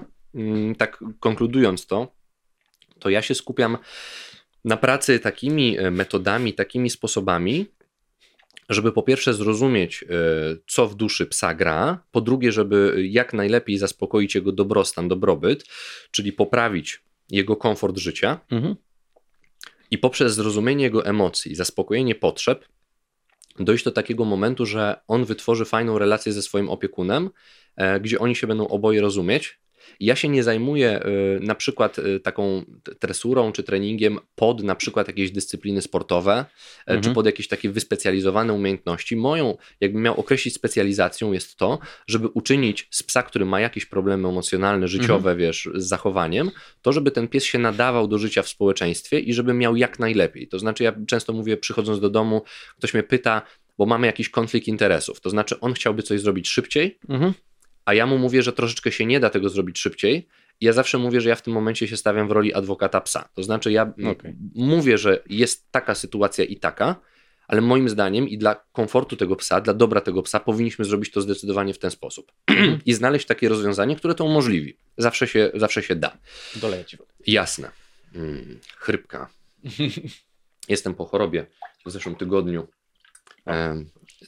wysprzątałem swoje mieszkanie jak nigdy, bo ja zawsze jak jestem chory, to zamiast pod kołdrę, to po prostu y, sprzątam co się da, bo nie, nie mogę leżeć bezczynnie i, i właśnie mam w tym momencie bardzo czysto. No, czasami się tak zdarza, jak mam przeziębienie albo grypę. Więc y, to jest kwestia tego. Druga sprawa, nie używam metod, y, które tutaj wymieniłeś, te, które mają zadać ból, dyskomfort, mhm. e, które mają spowodować jeszcze gorsze emocje u psa. Dawniej się mówiło o tych metodach, że to są metody tradycyjne, czyli była taka, był taki konflikt pomiędzy metodami tradycyjnymi, tymi opartymi na bólu, na dyskomforcie, na jakichś takich narzędziach, które są specjalnie po to stworzone, żeby, mhm. wiesz, żeby, żeby zadać jakiś dyskomfort psu, a metodami pozytywnymi. Teraz y, wchodzi troszeczkę taki nowy PR do tych metod tradycyjnych, tych takich, wiesz, awersyjnych, nazwijmy to, czyli te, które mają spowodować awersją, nieprzyjemnością, że pies się czegoś oduczy. Um, ten PR polega na tym, że te szkolenia się ostatnio nazywa szkoleniem nowoczesnym. Czyli odchodzi się od tego, wiesz, tradycyjnego szkolenia, mm. tylko że teraz to jest szkolenie nowoczesne i ubiera się to w jakieś nowe, ładne słowa, że teraz mamy nowoczesny sposób na wykorzystanie na przykład kolczatki, albo nowa jakaś droga na wykorzystanie obroży elektrycznej, bo teraz to, co jest E, to jest, wiesz, związane z internetem, z nowoczesnością, więc e-collar z angielskiego, czy, czy obroża elektroniczna albo elektryczna, no to teraz jest y, nowoczesne narzędzie, którego jak wiesz, jak użyć, to ono będzie skuteczne. No i tak się, okay. tak się to teraz sprzedaje. I teraz tak, ja nie przeczę, że te metody mogą być skuteczne w kwestii oduczenia konkretnego zachowania. Mhm. To znaczy, jeżeli pies ma jakieś problematyczne zachowanie, to my z użyciem takiego narzędzia możemy zmniejszyć częstotliwość występowania tego zachowania, czyli oduczyć, tak? tak mhm. tak mówiąc wprost behawioralnie. Problem mam z tym, że niektórzy próbują tłumaczyć, że te metody nie zadają bólu psu że nie, okay. nie zadają dyskomfortu, bo bardzo często mm, zwolennicy tych metod będą mówić, porównywać na przykład, że obroża elektryczna, jak sobie przyłożysz, no to to jest takie porównanie, jakby ci mrówki chodziły po ręku. Ostatnio tak usłyszałem. A jak zwiększysz tam o 10%, no to takie, mm, to takie uczucie, jakbyś lizał baterię. Co nie, że, że to takie lekkie mrowienie, takie delikatne i tak dalej, to nikt okay. nie poczuje.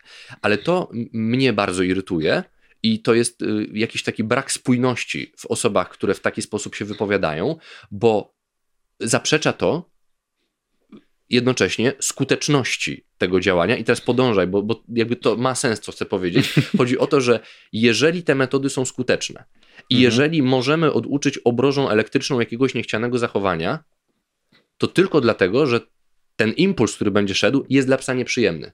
I jest dla psa bolesny. Mhm. I jest w jakiś sposób odczuwalny, bo pies chce się go pozbyć, a zatem no metoda tak. będzie skuteczna. Gdyby to było przyjemne łaskotanie, Mhm. To metoda byłaby okan dupy potuc i żadnego psa, nikt, żaden trener korzystający z tych metod mhm. nie oduczyłby niczego, bo dla psa to łaskotanie w zasadzie było, byłoby, wiesz, spływałoby po nim jak po kaczce. Więc to jest bolesne, czy sprawia to psu mhm. dyskomfort, tylko trzeba o tym mówić otwarcie. Ja tych metod nie używam i jestem za tymi metodami, które dbają o dobrostan psa i nie są konkretnie to ważne, nie są mhm. konkretnie zaprojektowane i stworzone po to, żeby ten dyskomfort zadać. I teraz okay. wyjaśniam obrożą, zwykłą, szeroką, wygodną obrożą, jesteśmy w stanie psu zadać ból.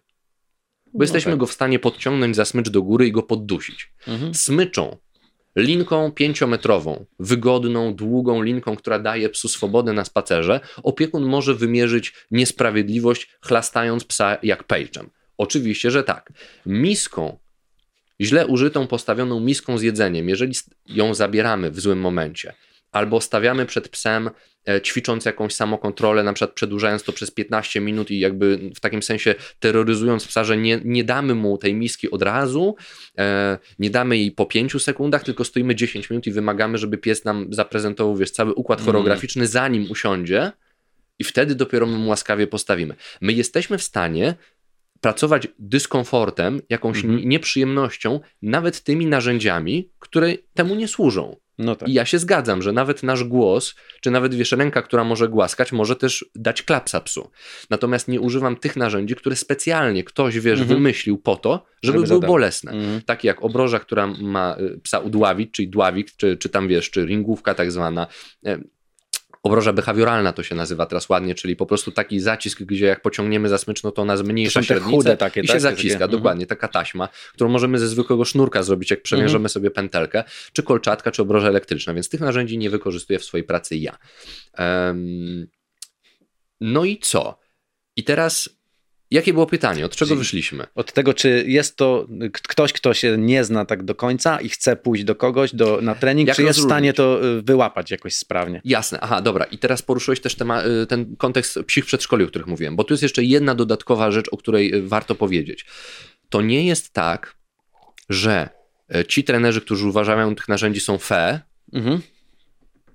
ja uważam, że, że fe, ale ja, ja nie używam tych metod, a ci, a ci, którzy używają smaczków, czy którzy uważają, używają tylko zabawek i nie używają mhm. tych narzędzi, czyli ci trenerzy pozytywni, czy behawiorści pozytywni, są super i do nich idźmy i, i ekstra i będzie zawsze skutecznie. Mhm. Bo te na przykład szkodliwe przedszkola, do których ja nawiązuję, bardzo często się zdarzają u tych osób od smaczków, tych pozytywnych trenerów, okay. tych fantastycznych i tak dalej, którzy po prostu nie do końca wiedzą, co robią. Bo zdarzają się takie przedszkola, gdzie 15 psów jest rzuconych na wybieg razem, Wszyscy mają smaczki, wszyscy mają zabawki. Szkolenie jest prowadzone pozytywnie, czyli uczymy psa siadania, dawania łapki, leżenia, chodzenia przy nodze i to wszystko się odbywa bardzo pozytywnie, ale na przykład w przerwie pani trenerka mówi: No to teraz puśćmy psy, żeby się pobawiły.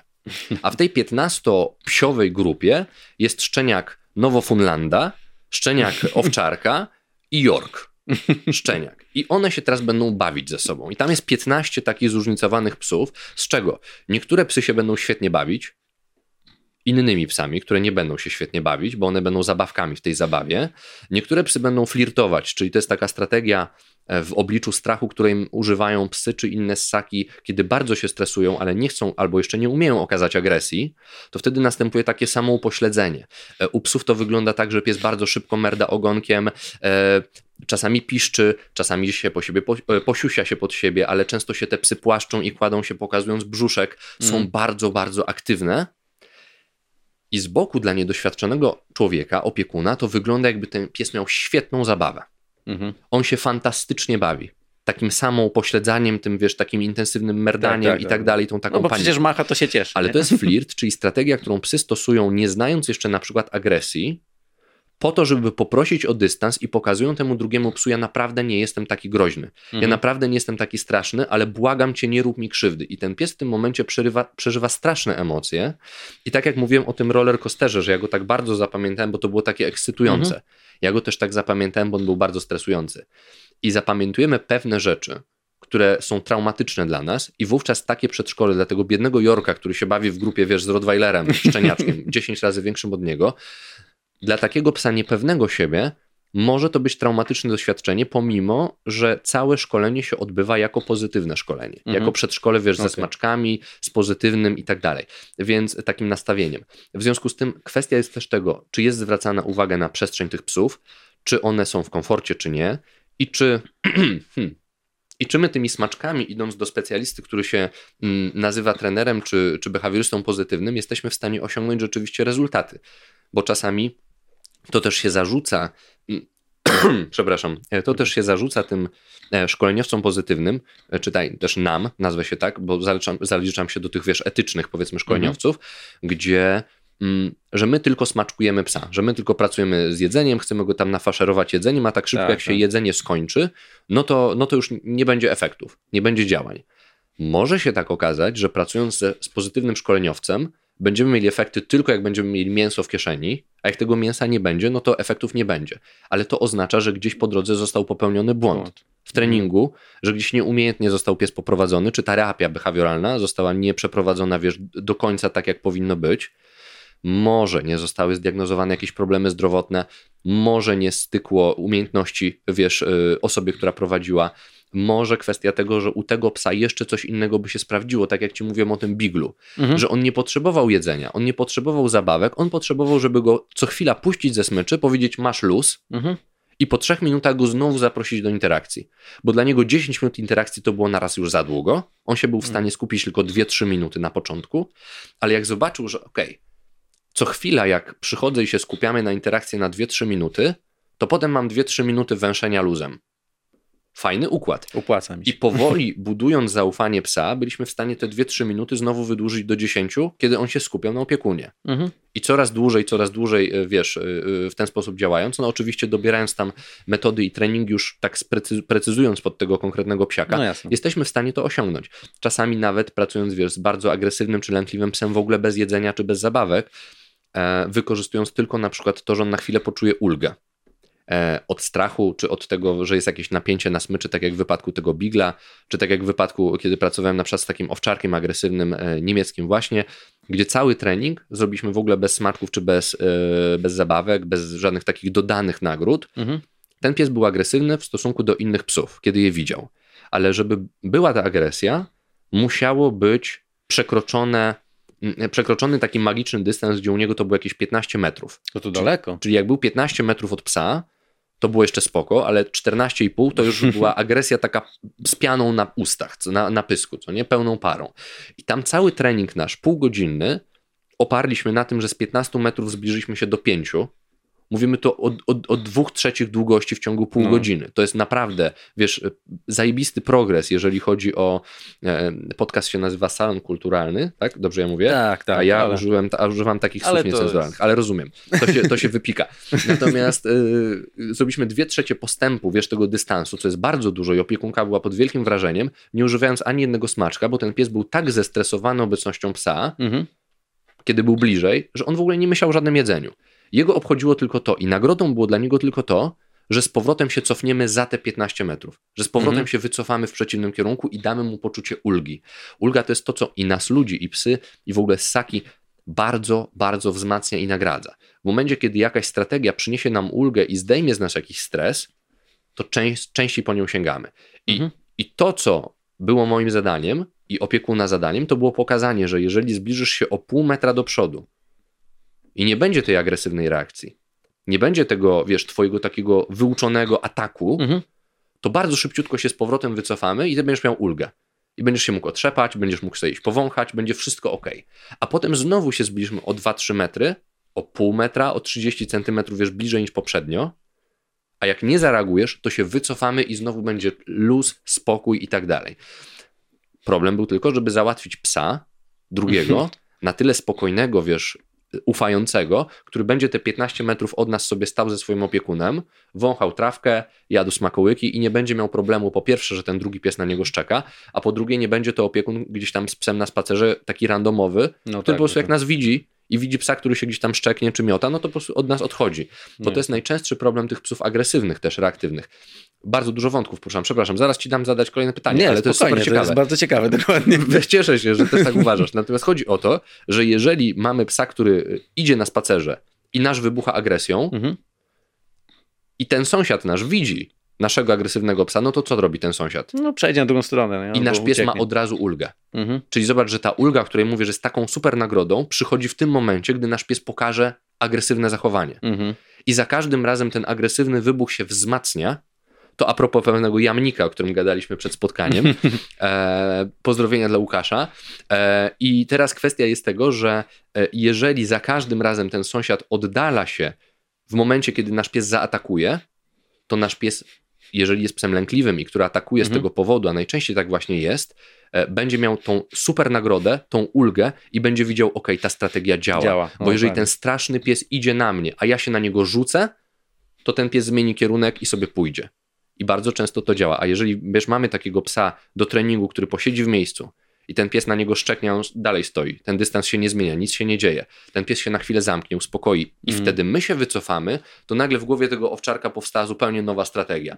Ja mogę spokojnie podejść, wąchając trawę, wiesz, unikając, pokazując, że ja nie do końca chcę kontaktu z tym psem, patrząc może na opiekunkę, Mhm. która ma mnie na smyczy i wtedy obejdziemy łukiem, cofniemy się, nic się złego nie wydarzy. I o te 10 metrów się zbliżyliśmy w pół godziny, bo ten pies zaufał na nowo i znowu to musiałem być ja na początku, bo z tą opiekunką on miał wypracowane przez parę lat jako strategię rzucanie się, miotanie na smyczy i tak Mhm. dalej, więc ja zacząłem ten trening, ale potem oddałem smycz, powiedziałem Daria teraz ty i Daria to samo była w stanie powtórzyć, bo on zobaczył, że się da inaczej. Mhm. Czasami to zajmie spektakularnie krótko, ale żeby to było trwałe i żeby ten pies, wiesz, potem to powtórzył na swoim osiedlu, na innym osiedlu, Na innym w gabinecie psie, u weterynarza, na innym psie, wiesz, z Mm. innym człowiekiem mm, trzymającym smycz. To są te konteksty, które trzeba wiele, wiele powtórek treningu. Czasami do tego trzeba dodać farmakoterapię, bo czasami się nie da, bo pies jest w zbyt dużym stresie, żeby w ogóle taki trening zacząć. Mhm. Bo czasami jest taki pies, który zacznie atakować, kiedy widzi psa na horyzoncie, w bardzo dużej odległości. I to trzeba ocenić. Jest bardzo dużo tych puzelków. Wiesz, to nie jest Mm. tak, że jest y, problem i oto rozwiązanie. Cofaj No, się, cofaj się i wracaj, cofaj się i wracaj. Nie ma takiej opcji. Dlatego te kilka spotkań, ja teraz mam te luksusowe, wiesz, ta praca miesięczna, Mhm. bo ja mogę sobie na każdym spotkaniu dołożyć kilka nowych puzelków i po tym miesiącu opiekun zupełnie inaczej postrzega swojego psa i widzi, kurde, tak jak powiedziałeś, ile błędów y, na początku, wiesz, człowiek popełnia, nawet nieświadomie, wiadomo, że nieświadomie, no bo nie chcemy specjalnie popełniać błędów, ale no czasami to jedno spotkanie nie wystarcza na to, tylko potrzeba dłuższego procesu. I najgorzej, kiedy wiesz, ktoś się zraża po jednym spotkaniu, nie, dobra, to jest okan dupy potłuc, nic się tu nie uda, wiesz, to, to jest nieskuteczne, to nie zadziała, tak? Mhm. Albo, albo zaufać y, odpowiedniej osobie, no albo jeżeli faktycznie przez dłuższy czas nie przychodzi efekt, albo widzimy, że jest wręcz gorzej, no to wtedy ewentualnie y, poszukać opinii u, u kogoś też jeszcze innego, żeby to zweryfikować. Tak się teraz zastanowiłem, y, no bo dużo tych psów spotykasz i pracujesz z nimi, czyli no, przynosisz do domu zapachy innych psów. No, Jakby, czy no, Nero jest do tego przyzwyczajony, ale Koda y, nie wariuje. Jakby. obaj są do tego przyzwyczajeni. Obaj są Y, przyzwyczajeni, okej. Nerusowi to już jest obojętne po prostu. No tak, bo, E, Natomiast Koda oczywiście zawsze jak mnie wita, e, już nie skakaniem, tylko spokojnie do mnie podchodzi, to zawsze jest zainteresowany od kolan w dół, bo zazwyczaj tych zapachów najwięcej jest, Najwięcej, wiesz, na no. łydkach, na kolanach, na butach, które, które przychodzą i po prostu pierwsza minuta jest na taki check-out szybki, gdzie ja byłem, u kogo, czy to była suczka, czy pies, w jakim wieku. I po prostu wiesz, takie główne obwąchanie na samym początku, ale nie budzi to aż jakichś takich skrajnych emocji już w tym momencie. Mm. Zastanawiam się jeszcze, bo mm, jak jesteś na spacerze, nie jesteś e, na szkoleniu z żadnym obcym psem, jesteś ze swoim psem, Mhm. albo po prostu gdzieś idziesz i sobie jesteś na spacerze nawet bez psa i widzisz inne psy, innych właścicieli, coś tam się dzieje. Mhm. E, dużo błędów można tam zauważyć pewnie. E, czy zdarza ci się zareagować i powiedzieć, odpuśćcie sobie to albo coś takiego, czy to w ogóle, jeśli to nie jest trening i to nie są twoje psy, to starasz się tego nie robić. Takie z czystej gdzieś tam nie wiem, czy jest już... coś, co cię tak zdenerwuje, musisz powiedzieć, bo jest po prostu nerw. E, teraz już, y, teraz już się nie angażuję w takie sprawy, e, raczej, chyba, że widzę ewidentnie, że psu się dzieje krzywda. Mhm. Taka krzywda przez duże K, to znaczy y, reaguje na przemoc wobec zwierzęcia. Okay. Jeżeli widzę, że opiekun, wiesz, w jakiś sposób przemocowo y, traktuje tego psa, i nie mówię tu już o wiesz, wybranej metodzie treningowej, bo jeżeli ja widzę y, kolejnego psa na kolczatce, czy, czy, mhm. wiesz, czy gdzieś tam na dławiku, no, to, jasne, to ja po prostu tam nie wchodzę w dyskusję, bo nauczony doświadczeniem wiem, jak to się skończy. Druga sprawa jest taka, że kiedyś miałem takie bardzo misyjne podejście, to znaczy, wiesz, zbawię cały świat i każdy pies, przynajmniej w zasięgu kilometra, który mieszka od mojego bloku, będzie idealnie wychowanym psem, wiesz, stworzy taką społeczność, osiedle po prostu super wyszkolonych, fantastycznych psów. Już dawno porzuciłem ten pomysł. Mm. Natomiast Natomiast jeżeli widzę y, akty agresji po prostu w stosunku do zwierzęcia, mhm. to jak najbardziej reaguję i uważam, że powinniśmy na takie sytuacje reagować, żeby nie normalizować y, takich zachowań y, wiesz, przemocowych, gdzie widzę po prostu ewidentnie, że człowiek spuszcza manto psu.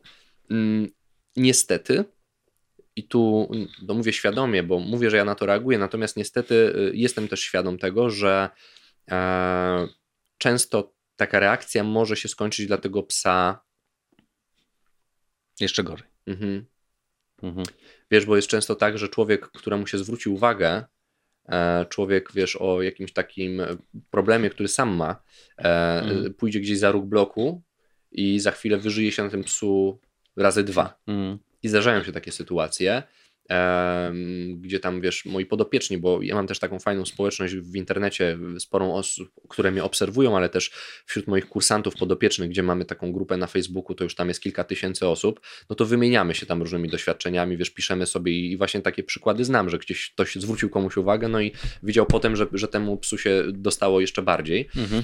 E, mam taką śmieszną anegdotę y, czy śmieszną docenią słuchacze i ty, natomiast e, mnie ona bawi osobiście. Miałem kiedyś taką akcję na moim osiedlu, gdzie mieszkam e, i zwróciłem kiedyś człowiekowi uwagę, bo jego pies zareagował agresywnie w stosunku do mojego. E, ja wtedy byłem świeżo po przeprowadzce na to osiedle i ten człowiek wymierzył, wymierzył cios temu psu w kufę, to znaczy tak go strzelił po pysku, nazwalibyśmy to mm. takim pyknięciem, co nie? Tak od góry ja, po góry. prostu z chlastacza po prostu dał po pysku temu psu, który zareagował agresją, bo się wystraszył mojego Nero. Mhm.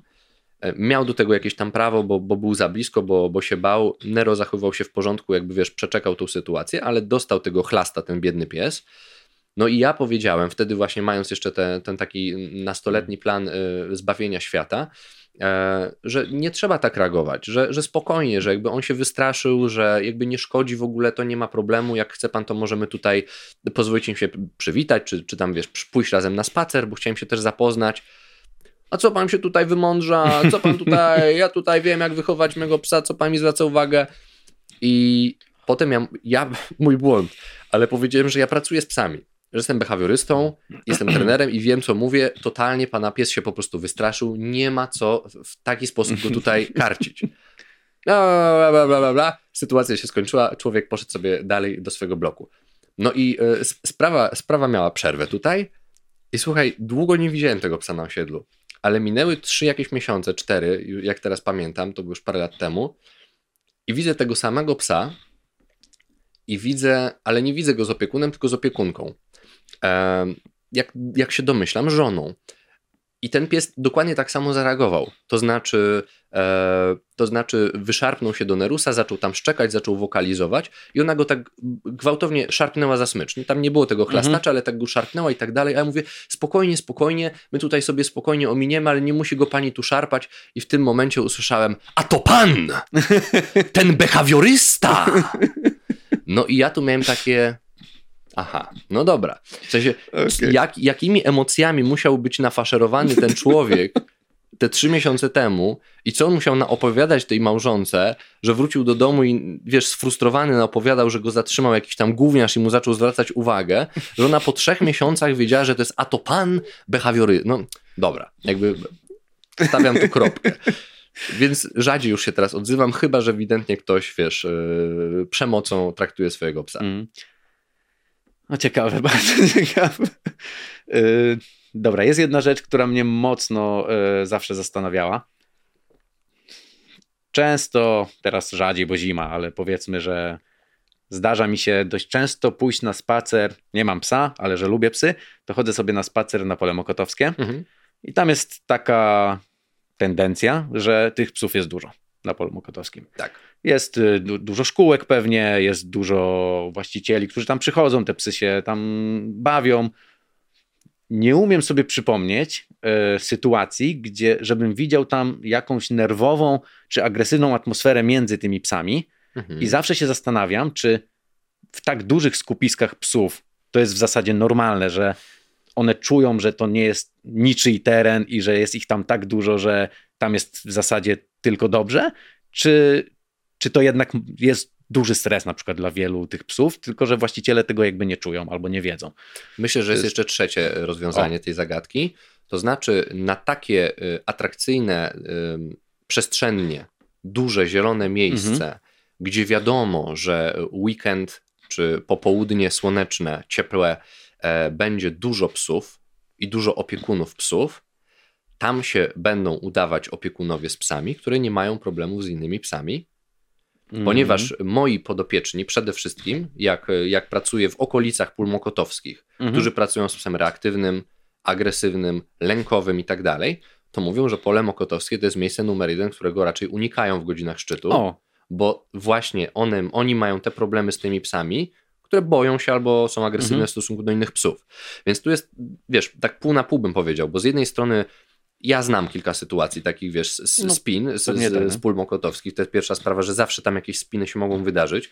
Druga sprawa, bardzo często na polu mokotowskim obserwuję psy, które są puszczone luzem bez smyczy. mhm. ja też właśnie. E, to sprzyja sytuacji takiej, z jednej strony, oczywiście, ja jestem tego zwolennikiem tylko i wyłącznie, jeżeli opiekun ma pełne zaufanie do psa i na 99%, bo nie, nie można nigdy powiedzieć, że na 100 panuje nad tym psem, jest w stanie go przywołać, jest w stanie go odwołać od jakiegoś innego psa, dziecka, koszyka piknikowego i tak dalej. Mhm. Natomiast e, to, że dwa psy są bez smyczy i mają ze sobą jakąś interakcję, Mhm. to też bardzo często sprzyja temu, że one rozwiążą ten konflikt między sobą, jeżeli tylko są społecznie kompetentne. Bo bardzo często takim triggerem do reakcji agresywnej czy lękowej będzie to, że my ograniczamy przestrzeń temu psu, prowadząc go na smyczy czy na lince. Mhm. Więc na ciasnym osiedlu, w ciasnych przejściach pomiędzy blokami, em, będzie więcej takich sytuacji, spin, do Mhm. których będzie dochodziło pomiędzy psami, bo jest ciasna przestrzeń, bo ta przestrzeń jest jeszcze ograniczona przez smycz i szelki czy obroże, na których są trzymane. I napięcie, które się generuje na tych smyczach, kiedy psy do siebie ciągną, na przykład z chęci przywitania się ze sobą, albo z chęci odejścia w przeciwnym kierunku, a opiekun i tak mnie ciągnie do tej interakcji, Mhm. wtedy pojawia się to napięcie, które się za chwilkę objawi w postaci agresywnego ataku. Może tak być. Natomiast to, że te psy są puszczone luzem i to na tak dużej przestrzeni, umożliwia im lepszą komunikację, to, że jeżeli pies się będzie czuł niepewnie, to sobie odbiegnie na większy dystans, obejdzie sobie łukiem tego psa, gdzieś one się skomunikują ze sobą w taki sposób psi, który jest wskazany, czyli nie na smyczach idziemy prosto na siebie po chodniku, bo architekt zieleni zaprojektował sobie tak, że tu będzie szła prosta linia chodnik, ale nie idziemy już bardziej w prawo, bo tu już jest ścieżka rowerowa. Rowerowa. No psy tego nie kumają, bo dziko żyjące psy, one wiesz, obchodzą się po kole na początku, gdzieś tam się mierzą wzrokiem, wzrokiem, dają sobie czas na te interakcje. Bardzo często jeden się położy, co jest bardzo takim wymiernym komunikatem, czasem oznaczającym chcę dać sobie trochę czasu, nie jestem jeszcze gotów, żeby do ciebie podejść. Mhm. Innym razem, jeżeli odczytamy to z innymi komunikatami, to położenie się takie psa na, wiesz, na wprost może Mhm. oznaczać chcę, żebyś odszedł, nie czuję się pewnie, proszę cię o dystans. Innym razem to może być po prostu zaciekawienie i to jest takie położenie za chwilę, które przemieni się w szaloną zabawę. Mhm. Więc znowu, jeżeli nie ma tego ograniczenia w postaci zapiętej smyczy i chodnika tylko, Mhm. tylko mamy wielki zielony plac, to te psy same bez tego opiekuna, który nie kuma, co one tam ze sobą gadają, są w stanie się fajniej skomunikować. Ale jest, dochodzi też jeszcze ten aspekt, że jeżeli mamy psa lękowego, agresywnego, czy w ogóle niekompetentnego, bo y, kolejny efekt uboczny COVID-a, ludzie się unikali na spacerach. Ludzie na spacerach się wymijali dalekim łukiem. Jak się widziało człowieka, zwłaszcza na początku tej pandemii, wiesz, gdzieś tam w maseczce, w kapturze czy coś, czy w worku foliowym dookoła głowy owiniętym, to się po prostu uciekało przed innymi ludźmi, bo się nie wiedziało, wiesz, co to jest. Dokładnie. I kwestia jest tego, że te psy bardzo często w ogóle nie miały takiej socjalizacji, że poszły ze znajomymi, wiesz, poszły z psem z rodziny, ze znajomymi, bo wszyscy się zamykali, wiesz, izolowali i psy nie miały psich znajomych I, I jakby nie są niektóre psy kompetentne w ogóle, żeby nawiązać reakcję, bo albo są za bardzo otwarte i wylewne, bo nie wiedzą, że na przykład jak inny pies warknie, to to oznacza, że hej, przystopuj. I Mhm. taki pies, wiesz, będzie dążył do tej interakcji za wszelką cenę, aż zostanie na przykład ugryziony przez tego drugiego psa. No ale ten drugi pies w tym momencie wysyłał uczciwie sygnały, no ale gdzieś tam nie zostały one odczytane. No i tak dalej, i tak dalej. W każdym razie e, ten trzeci element to jest to, że jeżeli mamy psa problemowego i wiemy, że on ma kłopoty i pracujemy świadomie, To to będziemy unikać miejsca, gdzie jest duże skupisko psów, które jeszcze latają luzem Mhm. i które mogą do nas podbiec. I jeżeli załóżmy, ktoś pracuje przez kilka miesięcy nad tym, żeby pies nie rzucał się na psy, i mówiłem ci o tym owczarku niemieckim, No, tak? Ten człowiek, Daria, e, wypracowała z tym psem powiedzmy dystans 5 metrów. Po miesiącu pracy utrwaliło się, to jest super. Jeżeli pies nie przekroczy 5 metrów, to będzie mm, i będzie spacer udany.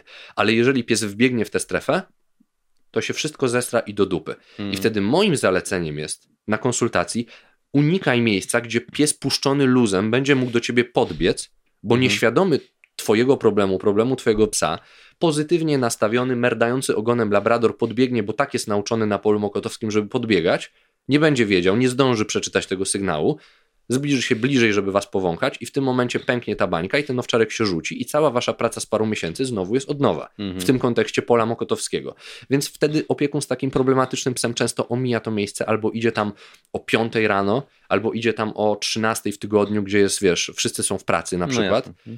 Ale nie idzie tam w godzinie szczytu czy w weekend, e, żeby po prostu uniknąć tych sytuacji. Dlatego ci, którzy tam chodzą, mogą się cieszyć na przykład tym obrazkiem wesoło puszczonych psów latających sobie luzem, tak? Tylko to znowu zależy na ile to jest Mhm. odpowiedzialne, a na ile ktoś zupełnie nie panuje nad psem i, i puszcza go po prostu, wiesz, żeby się wybiegał, ale on psuje robotę wtedy innym, bo to też nie jest, nie jest, nie jest um, fajne.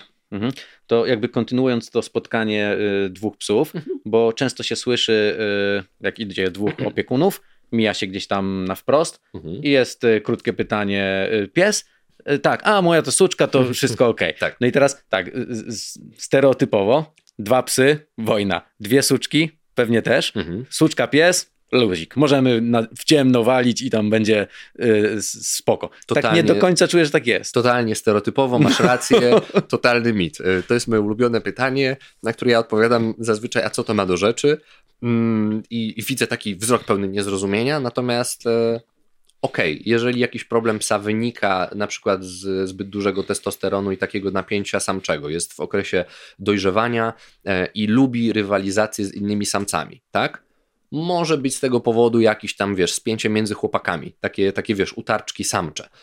Bardzo często, jeżeli e, zostawić takie y, dwa psy same sobie, to one rozwiążą ten dylemat między sobą same, ale, ale często nie, więc trzeba zainterweniować. Ja wolę nie dopuszczać w ogóle do takich sytuacji interakcji. Raczej wprowadzam znajomość pomiędzy dwoma takimi psami stopniowo i y, metodą spacerów równoległych, to znaczy, że idziemy sobie razem na wspólny spacer Mhm. i one się obywają ze swoją obecnością. Tak? E, To jest bardzo dobry pomysł, jeżeli mamy do czynienia z psami lękowymi. I wtedy y, to pytanie jest totalnie z dupy, bo jeżeli pies się boi innych psów i reaguje na nie lękiem, to nieważne, czy ten drugi pies będzie psem czy suczką, Mhm. to jest inny pies, który ma zęby, który ma cztery łapy i ogon, e, albo nie, jeżeli jest ozikiem bez ogona, na przykład, e, bo są takie. Mm, I kwestia jest tego, że reakcja będzie podobna, czy to będzie pies, czy to będzie suczka.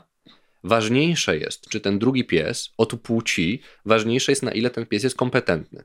Na ile opiekun, to jest najważniejsze, jest kompetentny, bo ja z kolei często spaceruję wokół Polina Mhm. e, na Muranowie e, i bardzo często widzę takie sceny, gdzie ja mam wrażenie, że to jest jakaś misja tego opiekuna nieświadomego, żeby znaleźć jakiegoś przyjaciela jego psu. I wygląda to w taki sposób, że idzie z psem bardzo krótko na smyczy. Nie wiem dlaczego, ale bardzo często są to jamniczki albo jakieś takie małe e, kundelki, e, wiesz, za kolano. I ten opiekun idzie sobie z tym pieskiem na smyczy i na szeleczkach i próbuje się przywitać z każdym psem podobnych gabarytów. I o ile ten pies wysyła wszystkie sygnały grożące, opiekun nie jest o tym świadomy, tak? ale ten pies się stroszy, ten pies ma ogon podniesiony, ten pies ma e, e, w pewnym momencie taki ostry, wbity wzrok w tego psa z naprzeciwka Mhm. i uszy na przykład postawione na sztort, jeżeli nie są tylko klapnięte, no bo wiadomo. No tak. Natomiast jeżeli jest takie wpatrywanie się już z daleka, napięte ciało i taki spowolniony chód, że on idzie Mhm. do tego psa w slow motion, tak, to nie, to ten opiekun dalej ciągnie, dalej idziemy, idziemy, chodź, e, fafiś, przywitasz się, zobaczymy co z tego będzie. Piesek czy suczka? No piesek, no to spróbujmy. To jest fafiś, ale jednak mimo wszystko może spróbujmy. E, Zobaczymy co z tego będzie i trzymają tego psa w napięciu i wtedy następuje najgorsze. Bo jeżeli chcemy zapoznać psa, tu robię nawias, to powinniśmy być w ruchu. Powinniśmy się przemieszczać. Dla psa największym absurdem na spacerze, który przecież jest przemieszczaniem się nieustannym, jest to, że nagle spotykamy człowieka i psa z naprzeciwka i oni są barierą, którą powod- która powoduje, że nasz marsz staje. Staje. My się zatrzymujemy. I teraz ja stoję i się gapię na ciebie, ty stoisz i się gapisz na mnie i co z tego może wyniknąć? Co nie? Jeżeli ja się ciebie boję i jeżeli, wiesz, mierzymy się wzrokiem, Mhm. to za chwilę przez napięcie na tych smyczach, jeżeli one jeszcze się powąchają, nie daj Boże, bo ta opiekunka albo opiekun podsunie jeszcze bliżej tego fafisia, no to tam jest nieuniknione za chwilę warczenie, szczekanie albo rzucenie się w ogóle z zębami do siebie. A to nie, to przepraszam. I, I idziemy szukać dalej. Wiesz, widzę, widzę czasami, bo ja na Polinie czasami trenuję z, z, z Konradem, moim trenerem, i po prostu na dworze, wiesz, spędzamy trochę czasu i ćwiczymy sobie my, ludzie, nie psy, albo z psem też Konrada. No i obserwujemy właśnie czasami, mam okazję usiąść sobie, wiesz, gdzieś na ławce czy na murku ćwicząc, patrzę sobie na, na taką osobę, że ona idzie po prostu dookoła tego Polina, biedna i szuka tego przyjaciela temu swojemu psu, ale najbiedniejszy jest ten pies, który musi znieść te wszystkie interakcje. Mm. On za każdym razem będzie to kończył agresją, bo on prosi o dystans. A niestety ta osoba nie jest świadoma, że ten pies jest przerażony i najlepiej by zrobiła, jakby wsiadła w tramwaj, pojechała na Młociny, wpuściła tego psa do lasu na długiej smyczy, i po, smyczy na długiej lince i pozwoliła mu pobyć psem na chwilę, wiesz, na takim Mm. dekompresyjnym, luźnym spacerze, żeby sobie powąchał, jak będzie chciał, żeby się potaplał w kałuży, żeby poszedł się wytarzać w piasku na plaży, że se powącha każde drzewo i każde źdźbło trawy z dwóch stron. Byleby po prostu nie wprowadzać go w te patologiczne takie interakcje z tymi psami. Okej. No to dalej jesteśmy na spacerze. Tak, na spacerze. I teraz sytuacja, która też jest częsta, częsta czyli pies się załatwił yy, i robi to słynne takie, powiedzmy, nie wiem. Rozkopanie. Rozkopanie, zakopanie, jak nazwać, tak nazwać. I zdąży machnąć jeden raz, a właściciel, dobra, chodź już, bo tam yy, Mhm. nie ma czasu, nie? Już Mhm. tam nic nie ma, co zostaw, co tam zakopujesz. I idzie. I Mhm. szarpie go, ten pies tam chce jeszcze, ale już jest wyszarpany i, i trochę walczy, a trochę nie wie o co chodzi. No i teraz powinniśmy dać tym psom sobie zakończyć ten cały etap do finiszu, kiedy on sam jest już gotowy i zaczyna odchodzić? Czy to szarpanie jest bardzo złe, czy to jest takie no, do przejścia, powiedzmy? Najchętniej bym powiedział, to zależy. Oczywiście y, dobra odpowiedź, y, moja odpowiedź to jest odpowiedź, że powinniśmy dokończyć. I tu pewnie Mhm. tak pewnie podejrzewasz również. E, To rozkopanie e, dla ciekawych, którzy by nie wiedzieli, to jest taka informacja, tu byłem. Mhm. To znaczy, jeżeli pies zostawia swój zapach i siusia po to, żeby, wiesz, to już nie jest ten pierwszy taki desant po wyjściu z klatki, gdzie Mhm. psu się chciało siku. Ale potem on sobie zwietrzył interesujący go zapach. O, tu był mój kumpel z osiedla, albo wróg, albo, albo wiesz, anty, antyprzyjaciel. E, wącha, wącha, wącha, zostawiam swoje siczku, żeby było na wierzchu.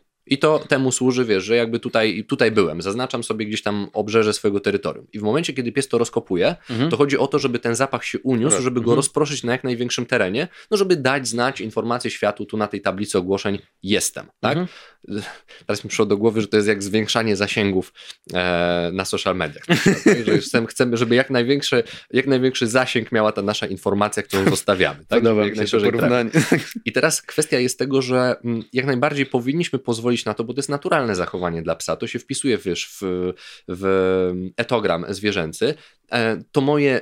To zależy, to było takie z przekąsem trochę, bo miałem kiedyś takiego psa, z którym pracowałem i to nie jest jednostkowa sytuacja, o tym jestem przekonany. Czasem koda e, wpadnie na taki pomysł, żeby z taką siłą i impetem to zrobić. Natomiast miałem kiedyś sytuację, kiedy podczas konsultacji bokser, z którym pracowałem i właśnie przymierzał się do tego rozkopania, trafił tylną łapą na kamyk, który włączył alarm w samochodzie. Okej. Bo tak mocno rozkopał z takim impetem, że po prostu wiesz, kamień od, odprysł i Mhm. w związku z tym no, te psy często obserwuję, y, często ja mam taką sytuację z kodą i na początku się musiałem tego nauczyć, bo Nero tego nie robił, natomiast koda to robi bardzo intensywnie i też wiesz, darń zrywa z trawnika sąsiadom spod bloku. Natomiast y, komiczny jest moment, kiedy oczywiście, y, wiesz, właściciel myśli, że to już się zakończyło, schyla się, żeby sprzątnąć po psie. Na przykład, jeżeli mm. pies to robi po kupce, no i oczywiście wtedy, wiesz, schylony, wiesz, tą trawą, czy tą ziemią, czy tym kamieniem dostaje po głowie, na przykład, bo akurat się pochylił nad psem. Więc dajmy psu dokończyć zdecydowanie, upewnijmy się, że to już koniec i dopiero wtedy e, odejdźmy albo schylmy się, żeby posprzątać. A schylajmy się, błagam, żeby posprzątać. Tak jest. I, i róbmy to. E, to nie jest... Y, to nie jest fair, nie sprzątać. Tak, to jest bardzo ważny apel. Sprzątajmy po swoich psach. I jeżeli ktoś mi wyskoczy z ekologią i powie, że woreczek foliowy się rozkłada za długo, to mamy już wynalazki, y, notabene y, również polskie, y, woreczki biokompostowalne, biodegradowalne, e, które ulegają rozkładowi. Są nawet na rynku fajne woreczki z włókien kukurydzy, e, które, które ulegają pełnemu rozkładowi, więc już nie ma żadnej wymówki, żeby nie sprzątać po swoim przekupy. A jeszcze jakby były wymówki, to zachęcam się na spacer na Pragę przejść i spróbować ominąć wszystko, co leży naprawdę niesprzątnięte.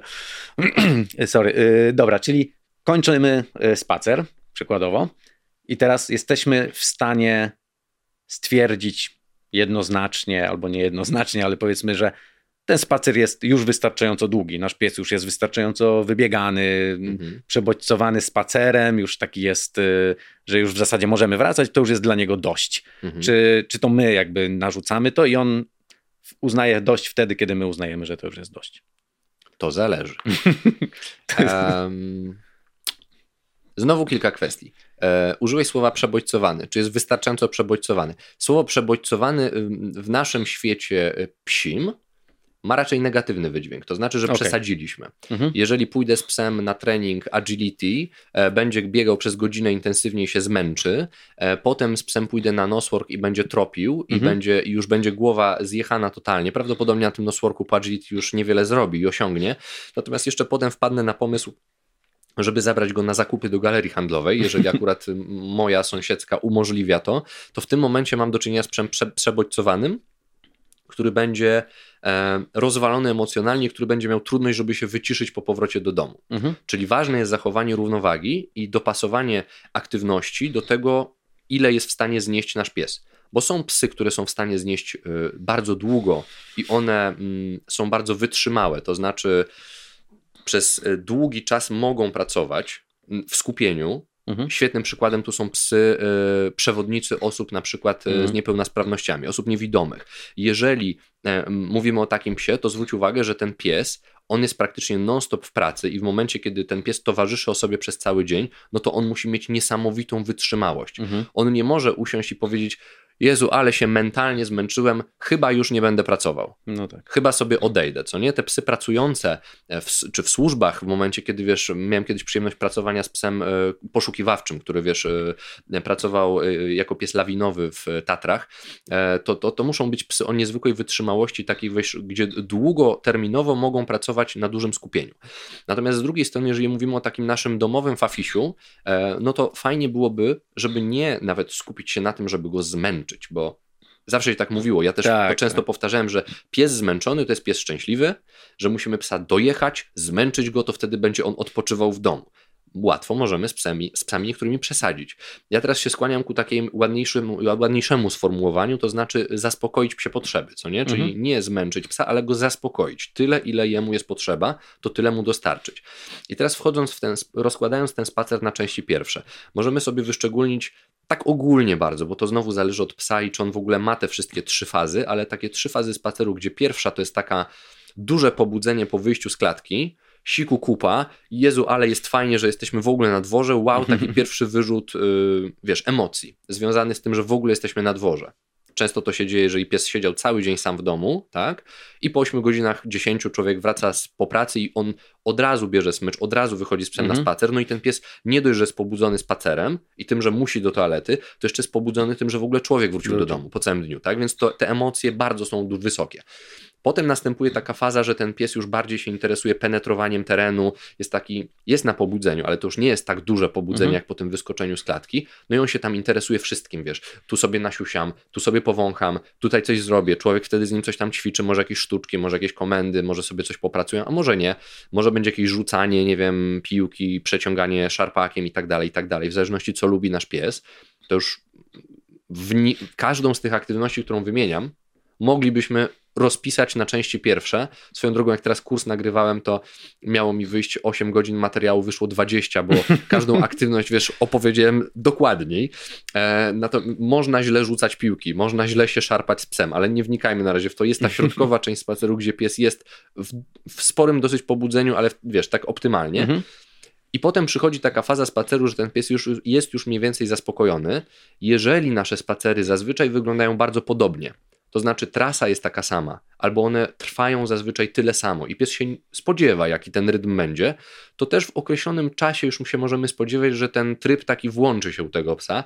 I to jest zazwyczaj taki tryb, gdzie ten pies z taką pochyloną głową trochę sobie dyszy, już tak bardzo spokojnie, ale kłusuje albo truchta w stronę jednak domu, w stronę powrotną, okay. bo on już wie, że ok, porzucane, powęszone, poćwiczone, mhm. to teraz prosta linia do klatki, e, wiesz, 15 e, minut mamy z powrotem do bloku i idziemy to w jak najkrótszym tempie, bo na przykład potem będzie micha, e, wiesz, mhm. z jedzeniem, bo na przykład potem będzie odpoczynek, ale już się zaspokoiłem i, i idziemy i wtedy to jest ta taka końcowa faza spaceru, gdzie, gdzie ten pies już jest spokojniejszy, idzie sobie tak dysząc, no, no i tyle. Natomiast jeżeli nie zapytasz, ile tego powinno być, żeby no, nie przesadzić, albo żeby w ogóle zmęczyć jakkolwiek tego psa i, za, i, zaspokoić mu te potrzeby, no to ja tu niestety odpowiem, że to totalnie zależy od psa, od rasy, od, od tego, jaką ma kondycję, od tego, mhm. jak ma stan zdrowia. Bo wiesz, ja z moim borderem robiłem spacery y, onegdaj czterogodzinne, E, trzygodzinne, gdzie brałem sobie kijek jak Bilbo w Hobbicie. I szliśmy sobie do lasu, na pola, wiesz, e, na łąki nad Bugiem, bo mam działkę w w okolicach, wiesz, jak Liwiec ma ujście do Buga i tam są piękne tereny w okolicach Kamieńczyka, e, Świnotopi, e, gdzie można spacerować godzinami i ja chodziłem na takie wyprawy, wiesz, z Nerusem. E, teraz Nerus ze względu na swoje problemy reumatyczne, tam z kręgosłupem, wiesz, ortopedyczne, on jest w stanie przejść takim normalnym swoim tempem spacerowym jakieś pół godziny, 40 minut, po czym widzę, że już naprawdę, wiesz, jest zmęczony, już mhm. musi się położyć, musi przerwać, więc albo robię spacer interwałowy z częstszymi przerwami, trochę intensywności, bo senior jednak potrzebuje trochę treningu siłowego. To ważna uwaga, jeżeli ktoś z Państwa ma seniora, a e, jeżeli macie psa, to będziecie mieli prędzej czy później psiego seniora, tego Wam życzę przynajmniej, e, to e, ważna informacja, że senior potrzebuje bardziej nawet niż młodsze psy treningu siłowego. Mhm. Bo tak samo jak u ludzi, u starszych psów i u starszych ludzi dużo szybciej e, zachodzą procesy kataboliczne, czyli rozkładu mięśni, e, e, rozpadu mięśni i zanikanie mięśni u seniora jest dużo szybsze mhm. niż u nas. Jeżeli ja pójdę na siłownię, a jestem przed 30 jeszcze, no to w miarę szybko jestem w stanie zbudować tkankę mięśniową. Ona też oczywiście, jeżeli przerwę trening, też zacznie szybciutko spadać.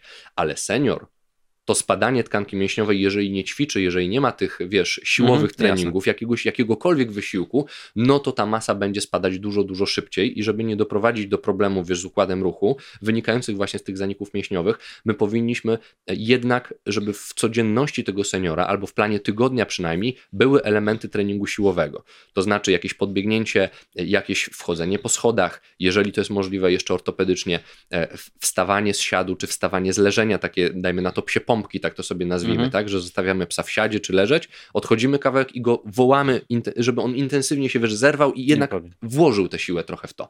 Bo jeżeli tego nie zrobimy, i stwierdzimy, dobra, on już jest taki seniorek, on już jest taki słabiutki, on tam już nie może tak za bardzo mm. i mu odpuścimy, no to to już będzie początek, wiesz, taki, taki mm, równi pochyłej w dół w tej formie naszego czworonoga, więc te psy tego potrzebują. Natomiast, wiesz, inny spacer długościowo będzie z psem na przykład z mniej wydolnym układem kardiologicznym mopsem, który może przejść sobie 20 km, mm. przepraszam, 20 minut longiem i musi zrobić przerwę no i tak. wrócić do domu, bo miałem też takiego klienta, e, ale a inny dystans będzie potrzebował, nie wiem, no sztandarowo jako te długodystansowe psy się podaje husky czy malamut, który będzie musiał, wiesz, codziennie na tą wyprawę się udać do lasu, zapiąć na szelki, najlepiej jeszcze coś sobie pociągnąć, żeby, żeby lepiej zaspokoić tego potrzebę na wysiłek fizyczny e, i, i tyle. Natomiast jeszcze dopowiem ciekawostkę, im więcej będziemy z psem trenować, mhm. im dłuższe będziemy robić z psem dystanse, tym lepszą on będzie miał kondycję. Więc to też nie jest tak, że wiesz, e, chcę psa dobrze zaspokoić, zmęczyć, żeby on wrócił i spał, no to ja go teraz będę codziennie dojeżdżał, wiesz, dwie godziny spaceru longiem, bo za chwilę te dwie godziny longiem to dla niego się stanie norma, bo on sobie wypracuje kondycję i żeby osiągnąć ten sam stan, trzeba będzie już dwóch i pół albo trzech za chwilę godzin. Okay. W związku z tym tych puzelków jest trochę więcej i do zaspokojenia psich potrzeb potrzeba i odpowiedniej dawki zmęczenia fizycznego, ale też stymulacji umysłowej, czyli popracowania głową, e, ale też odpowiedniej diety i stanu zdrowia, bo różne pobudzenia i nieumiejętność odpoczynku mogą wynikać z tego, że pies właśnie jakieś problemy ma niezdiagnozowane. Kolejna sprawa to jest potrzeba odpoczynku. Mówiłem o tym przy okazji borderów. Czyli mhm. pies może mieć problem z dużym pobudzeniem, z tego względu, że nikt go nie nauczył, że można odpoczywać, że jest taki tryb, wiesz, offline, tak? Mhm. A oprócz tego jest szereg jeszcze innych potrzeb, które gdzieś tam są zawsze wymieniane w dalszej kolejności, ale mało osób wie, że na przykład psy mają taką potrzebę jak potrzeba pielęgnacji i to nie tylko się wiąże z tym, że jest groomer mhm. i że y, musimy wyczesać psa czasem, żeby nie mieć, wiesz, kłaczków w mieszkaniu, ale pies, y, tak samo jak my, skorzysta na tym, jeżeli jest pobudliwym psem zestresowanym psem, psem reaktywnym, który ma naprawdę duże problemy emocjonalne, to taki pies zyska na tym, jeżeli my mu zapodamy taki komfort, jak na przykład szczotką, czy dłońmi, czy jakimś ręcznikiem, czy na przykład takie rękawice są gumowe do czesania psa, ale regularnie na przykład co wieczór 10 minut masażu. Mhm. I teraz wiesz, ktoś sobie pomyśli, e, mniej zaangażowany w wychowanie psa, co ten gość ci przyszedł i pierdzieli za głupoty, jeszcze będę psu spa robił w domu.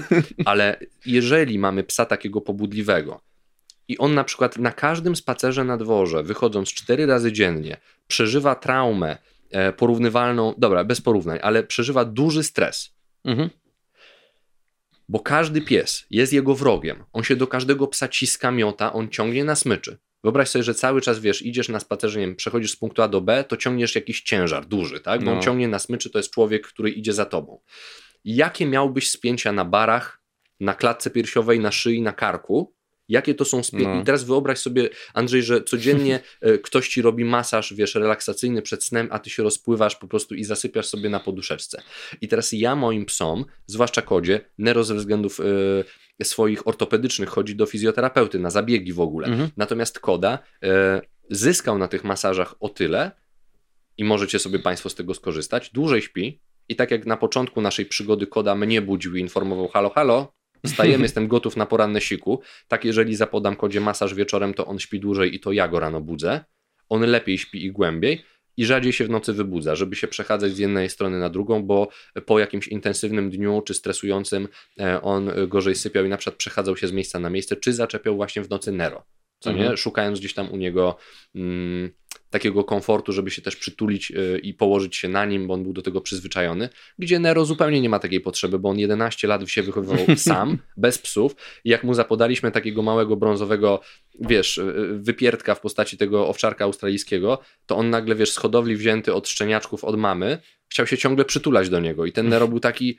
o co ci kurde chodzi, co nie? Weź ode mnie się odsuń. I gdzie się koda położył, to Nero zaraz wstawał i musiał przejść i położyć się gdzie indziej, bo on tego komfortu nie potrzebował. No Jakby tak. to, nie było dla niego, to nie było dla niego fajne.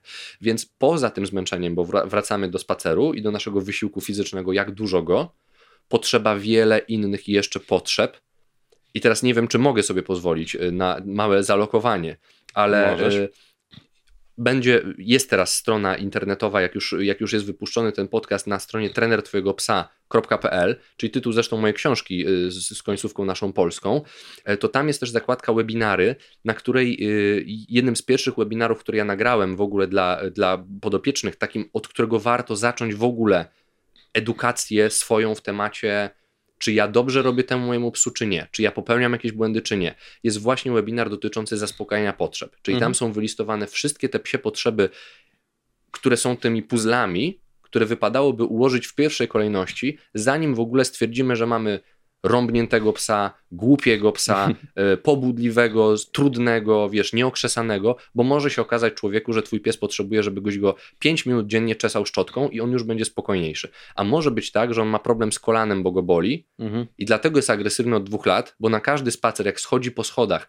to naciska przez cztery piętra na kolano i jest już tak podkurwiony tą sytuacją, że jak wychodzi z klatki schodowej, to no. pierwszy pies, którego widzi, to się na niego rzuca z agresją, bo po prostu to jest reakcja obronna, bo go boli kolano. Mhm. Albo y, czaruś, z którym pracował pracowałem, który okazało się, że miał wszystkie zęby y, praktycznie do leczenia, bo wiesz, był wzięty ze schroniska.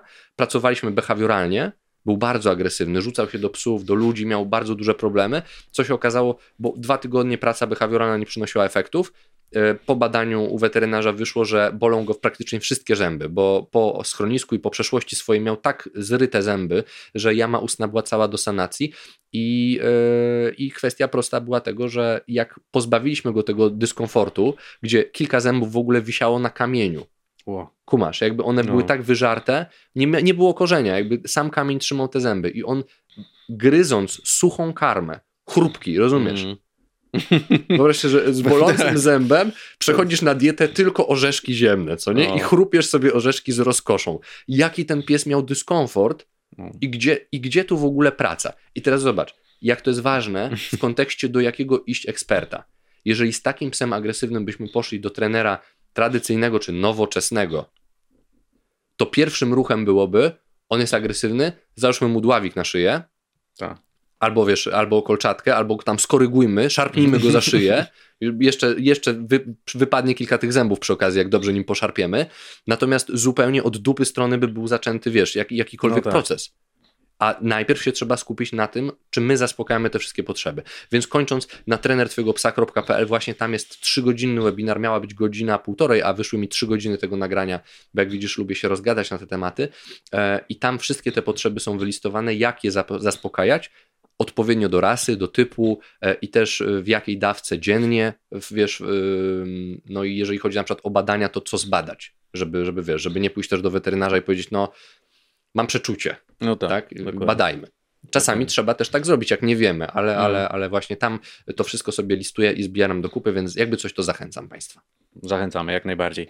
Yy, jak już powiedziałeś o tym, że skończymy ten spacer i wracamy do domu, to tam się pojawiło, że jest Micha, więc może będzie jeszcze coś tam do zrobienia Mhm. yy, w domu.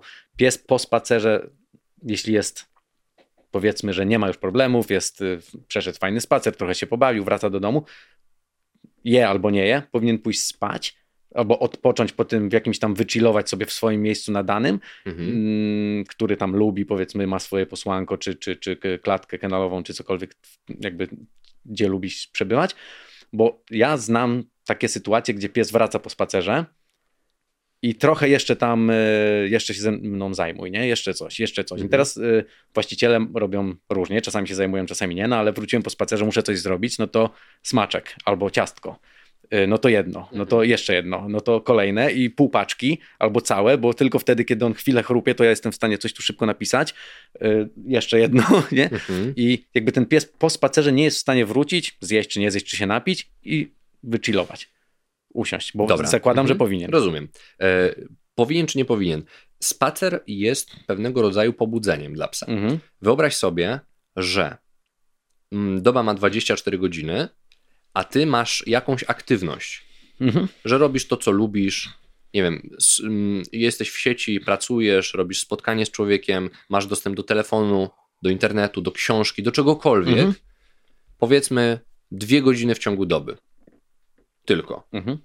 A pozostały czas nie masz dostępu do tych wszystkich rzeczy, masz za zadanie albo siedzieć na kanapie, albo siedzieć na fotelu, albo siedzieć na posłaniu czy w klatce. No jasne. Tak? Więc te dwie godziny w ciągu dnia warto zrozumieć, kiedy pies wychodzi na dwór czy coś robi, bo jeszcze jak ma jakiś trening w domu, nie wiem, jakieś sztuczki poćwiczy albo ma jakąś interakcję z człowiekiem, świetnie, w ogóle ekstra. To jest wtedy na plus. No tak. Ale jeżeli te dwie godziny spaceru to jest jedyna aktywność psa w ciągu dnia, to trzeba zrozumieć, że to w związku z tym się wiąże z dużymi dla psa emocjami i to jest ważne dla niego przeżycie w ciągu doby. Więc kiedy on wraca do domu, to siłą rzeczy będzie pobudzony, bo na tym spacerze dużo dopaminki, dużo hormonów, wiesz, takich związanych z pozytywnymi emocjami przypłynie do tej głowy psiej i też nie jest tak, ja to czasami uzmysławiam człowiekowi takim porównaniem, zwłaszcza jak widzę, że jest takim typem imprezowym, że jeżeli idzie sobie na dyskotekę czy na imprezę, to też nie jest tak, chyba że naprawdę przesadzi z używkami, że po powrocie do domu on jest w stanie od razu położyć się i zasnąć.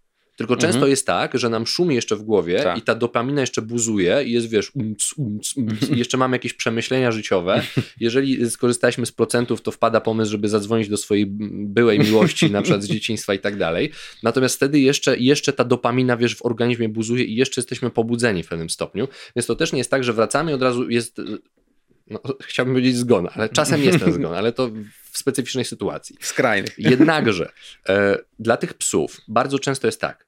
Zjemy i idziemy spać, wtedy super, nie ma problemu. Ale jeżeli ten pies jest jeszcze przez jakiś czas pobudzony, to kilka dobrych takich poleceń, od razu zaleceń dla osób, które by mogły z tego skorzystać. Fajnie jest i ja proponuję albo likimatę, mm, czyli taką tackę do wylizywania, gdzie pies może sobie mokrą karmę z tego zlizać, albo coś do rzucia, czyli jakiś gryzak, jakąś skórę, jakieś ucho e, wysuszone, e, coś, co zajmie psu dłużej czasu. Albo matę węchową, albo kostkę węchową, czyli takie zabawki, w które rzucamy karmę psa czy smakołyki, żeby on sobie z tego wywęszył. To są aktywności, węszenie, lizanie, rzucie, to są takie aktywności, które po tym spacerze, który mógł się wiązać z dużymi emocjami, mogą jeszcze trochę psa uspokoić, wyciszyć, dać mu taką zajawkę jeszcze umysłową trochę, mhm. żeby spokojnie sobie płynnie zszedł z tych emocji. I moja rekomendacja jest taka, żeby te rzeczy spotykały psa po spacerze, na przykład na jego posłaniu, czy na mhm. przykład w jego klatce. Jeżeli mamy partnera, partnerkę, kogoś w domu poza nami, to w ogóle idealnie, że kiedy my wychodzimy na ten spacer z psem, to żeby one przygotowały tą wyżerkę psu fajną, ten atrakcyjne coś, mhm. co ma go uspokoić, i włożyły pod jego nieobecność do klatki, czy na posłanie, czy na jego legowisko, tak żeby zrobić metodą takich niespodzianek, czy samorodków, jak pisałem w książce, że on po odpięciu smyczy, po wejściu do mieszkania, pierwsze co to ma taki nawyk sprawdzenia, czy na tym moim posłaniu nic ciekawego się nie urodziło, wiesz, bo tam syp, sypnęło, ale, ale to jest cudowne, bo to nie mój opiekun zaniósł, tylko to się samo pojawiło, jak mnie nie było w domu. I wtedy wyrabiamy po jakimś czasie taki nawyk u tego psa, że jak wracam do domu, to najlepiej sprawdzić najpierw bazę. A jeżeli w tej bazie będzie coś, co się wiąże z wyciszeniem, na przykład lizanie odpowiednio długo, czy rzucie tego, tej przekąski, tego smakołyka, to tam się też skojarzy, że po powrocie z tego spaceru tam się rozpływam mm. i tam mm. jest taki spokój, i tam jest tak fajnie, i tam jest chillowo, więc za chwilę nawet bez tej przekąski po miesiącu czy dwóch takiego działania nie będzie to już tak konieczne. Jak stopniowo to będziemy wygaszać i to będzie tylko co jakiś czas, to i tak pies będzie wędrował w tamtym kierunku i kładł się i będzie mógł odsapnąć po tym spacerze. Okay? okay? Inna sprawa, inne podejście, jeżeli to na przykład by nie, nie sprawdzało się, e, to w momencie, kiedy wracamy do domu, to po prostu dać chwilę psu po posiłku, czy jeżeli nie ma akurat pory posiłku, e, to właśnie po jakiejś tej przekąsce czy, czy czymś do lizania, dać mu chwilę przerwy, ale mm, już nawiązując do tego, co powiedzieć dalej, czyli ja muszę popracować na komputerze, ja się muszę skupić, a pies za wszelką cenę chce jeszcze dalej działać, chce wymuszać mhm. moją uwagę. Wtedy kiepskim pomysłem jest sypanie nagrodami, i dawanie kolejnych smakołyków, żeby tylko się uspokoił, bo zwróć uwagę jeszcze na to, to już jest bardzo prosta sprawa taka behawioralna i, i o tym mówię wszędzie. Psy robią więcej tego, co się opłaca. Mhm. No, tak jak my ludzie. Warunkowanie instrumentalne jest nieubłagane. Jeżeli coś nam przynosi korzyść, to będziemy to robić często. Jak coś nam nie przynosi korzyści, no tak, to, jest... to, to będziemy to robić rzadko. I teraz, jeżeli pies naparza daj mi uwagę, daj mi uwagę, mhm. daj mi uwagę człowieku, mam w nosie, że teraz pracujesz na komputerze, chcę twojej uwagi. I co chwila, żeby go uspokoić, tak? Ale żeby go uspokoić, rzucimy mu coś fajnego, no to cały czas następuje wzmocnienie, tak? Wzmocnienie mhm. pozytywne za to, że on wymusza tę uwagę. No, I teraz nie mówię o skrajnościach, bo niektórzy niestety interpretują to moje, y, tą moją narrację w taki sposób skrajny, że kiedy tylko pies przychodzi do ciebie po uwagę, to nic. No. Ignorujemy. W ogóle, w ogóle 0-0. Czasem tak jest, że pies patologicznie wymusza uwagę i w ramach terapii na początku pracy zalecam, żeby faktycznie ignorować psa, kiedy wymusza, mhm. ale nagradzać psa z drugiej strony, z drugiej strony medalu pokazywać psu, co jest pożądanym zachowaniem. Bo jeżeli tego drugiego elementu nie będzie, to pies się tylko będzie frustrował, jeszcze bardziej nakręcał. Ale jeżeli on wpadnie na pomysł, żeby po pięciu minutach się położyć spokojnie w kąciku, nie ma nic od życia. Jest smutno. Jakby człowiek nic ode mnie, nic mi nie da. To w tym momencie, jak pies się tak położył, to ja biorę smaczek sobie wcześniej przygotowany, idę zanieść psu, kładę przed nim na podłodze i go nagradzam za spokojne zachowanie. Mm. I jak to się powtórzy kilkanaście, kilkadziesiąt razy, w psa głowie powstaje nowy schemat. Okej, okay, czekaj, czekaj, hola, hola. Jak ja nic nie robię, jak ja w domu robię nic, to na srebrnej tacy przynoszą mi żarcie i kładą pod nogami, a jeżeli ja się wy, wysilam, próbuję tutaj, wiesz, e, tłumaczyć temu człowiekowi, zabaw mnie, pobaw się, kręci się pod nogami i tak dalej, i jest taki aktywny, wtedy nic. Pies jest wybitnie inteligentnym zwierzęciem. Inaczej by nie miał tak cudownej pozycji teraz w naszym ludzkim społeczeństwie tak, w świecie przez, przez lata ewolucji. Natomiast on jest na tyle inteligentny, że on jest bardzo yy, oszczędzający energię. Mm. Jeżeli on będzie miał te same nagrody, te same smaczki za to, że robi nic i leży spokojnie, to po co on ma się wysilać i hasać i wiesz, i latać dookoła nas? On No za jasne. chwilę będzie się szybciej kładł spokojnie. Tylko właśnie pod warunkiem, że to wynika z tego, że jest takim wymuszaczem, tak jak na przykład ten border, który nie potrafi, taki wiesz, stereotypowy border, Mhm. który nie potrafi odpoczywać. W ten sposób możemy zacząć go uczyć tego spokoju i nagradzać go za spokój, a ignorować pobudzenie, ignorować ten stan wymuszania. Ale jeżeli na przykład mamy psa, do czynienia ze stabilnym, spokojnym psem, który nie wymusza notorycznie uwagi, który jest fajny, nie jest reaktywny, nie jest lękliwy, a może ma inne kłopoty, ale nie jest tym patologicznym wymuszaczem. I ktoś posłucha sobie tego, co ja tu mówię, i zacznie zupełnie ignorować psa, kiedy ten do niego przychodzi, Mhm. to być może, że z tych wszystkich puzelków potrzeb, o których mówiłem, jest jeszcze jedna, o której nie wspominałem, jest jeszcze potrzeba opieki. I tak samo jak ludzie mają potrzebę opieki, to żeby z kimś mieć kontakt, to żeby y, się do kogoś przytulić. Tak jak dziecko i matka mają, wiesz, y, y, tę potrzebę bliskości. E, Są przecież na ludziach zresztą badania, że te dzieciaki pozbawione kontaktu w ogóle z, wiesz, z, z kobietą czy, czy z, z żywym stworzeniem, e, nieetyczne zresztą badania, które doprowadziły do śmierci e, też i, i wiesz, i, różnych zaburzeń później w, w dalszym życiu na noworodkach, na niemowlęciach. Natomiast kwestia jest tego, że ta potrzeba opieki u ssaków w ogóle mniejsza lub większa, ale jest. I teraz jeżeli pies ma zaspokojony trening, wysiłek fizyczny, stymulację umysłową, czyli pożył sobie, pogryzł i tak Mhm. dalej, e, wybiegał się na wybiegu z psami, bawił się z innymi czworonogami. Wszystkie te rzeczy zostały zapewnione. To jest jeszcze taka potrzeba, jak potrzeba opieki, i być może tym brakującym puzelkiem, którego psu brakuje, żeby się finalnie uspokoić, jest to, że ty go człowieku pogłaszczesz, powiesz mu, że jest super, usiądziesz z nim na podłodze i chwilę poleżycie sobie w spokoju, on blisko ciebie, ty blisko niego. Bo załóżmy, e, mamy takiego psa reaktywnego, który, gdzie właściciel usilnie próbuje przeforsować zakaz wchodzenia na kanapę. A ten pies po tych wszystkich treningach, grzecznościach, smaczkach, wiesz, pracy w ciągu dnia, jedyne na co ma e, ochotę, to kiedy opiekun ogląda Netflixa czy, czy Amazona, czy co tam sobie ogląda, e, to wskoczyć na tą kanapę i pobyć blisko niego przytulony. I Mhm. to by spowodowało, że on w 10 minut by zasnął, możliwe, żeby zszedł sobie, poszedł do siebie na posłanie, czy do klatki już by było spoko, ale on potrzebuje trochę tego przytulania, tego ciepła. Mhm. A opiekun usilnie forsuje trening, że jak ten pies próbuje zejdź, zejdź, zejdź, okej, ze... możemy nie chcieć, żeby pies wchodził na kanapę, ale miejmy wtedy świadomość, że jeżeli tej potrzeby akurat brakuje, Mhm. to my usiądźmy z psem na dywanie, Mhm. albo zaprośmy go gdzieś, gdzie może i chwilę go spokojnie pogłaszczmy, albo zróbmy ten masaż, o którym powiedziałem. To też będzie zaspokajało trochę te potrzeby opieki, e, jednocześnie pielęgnacją, o, o, o czym mówiłem.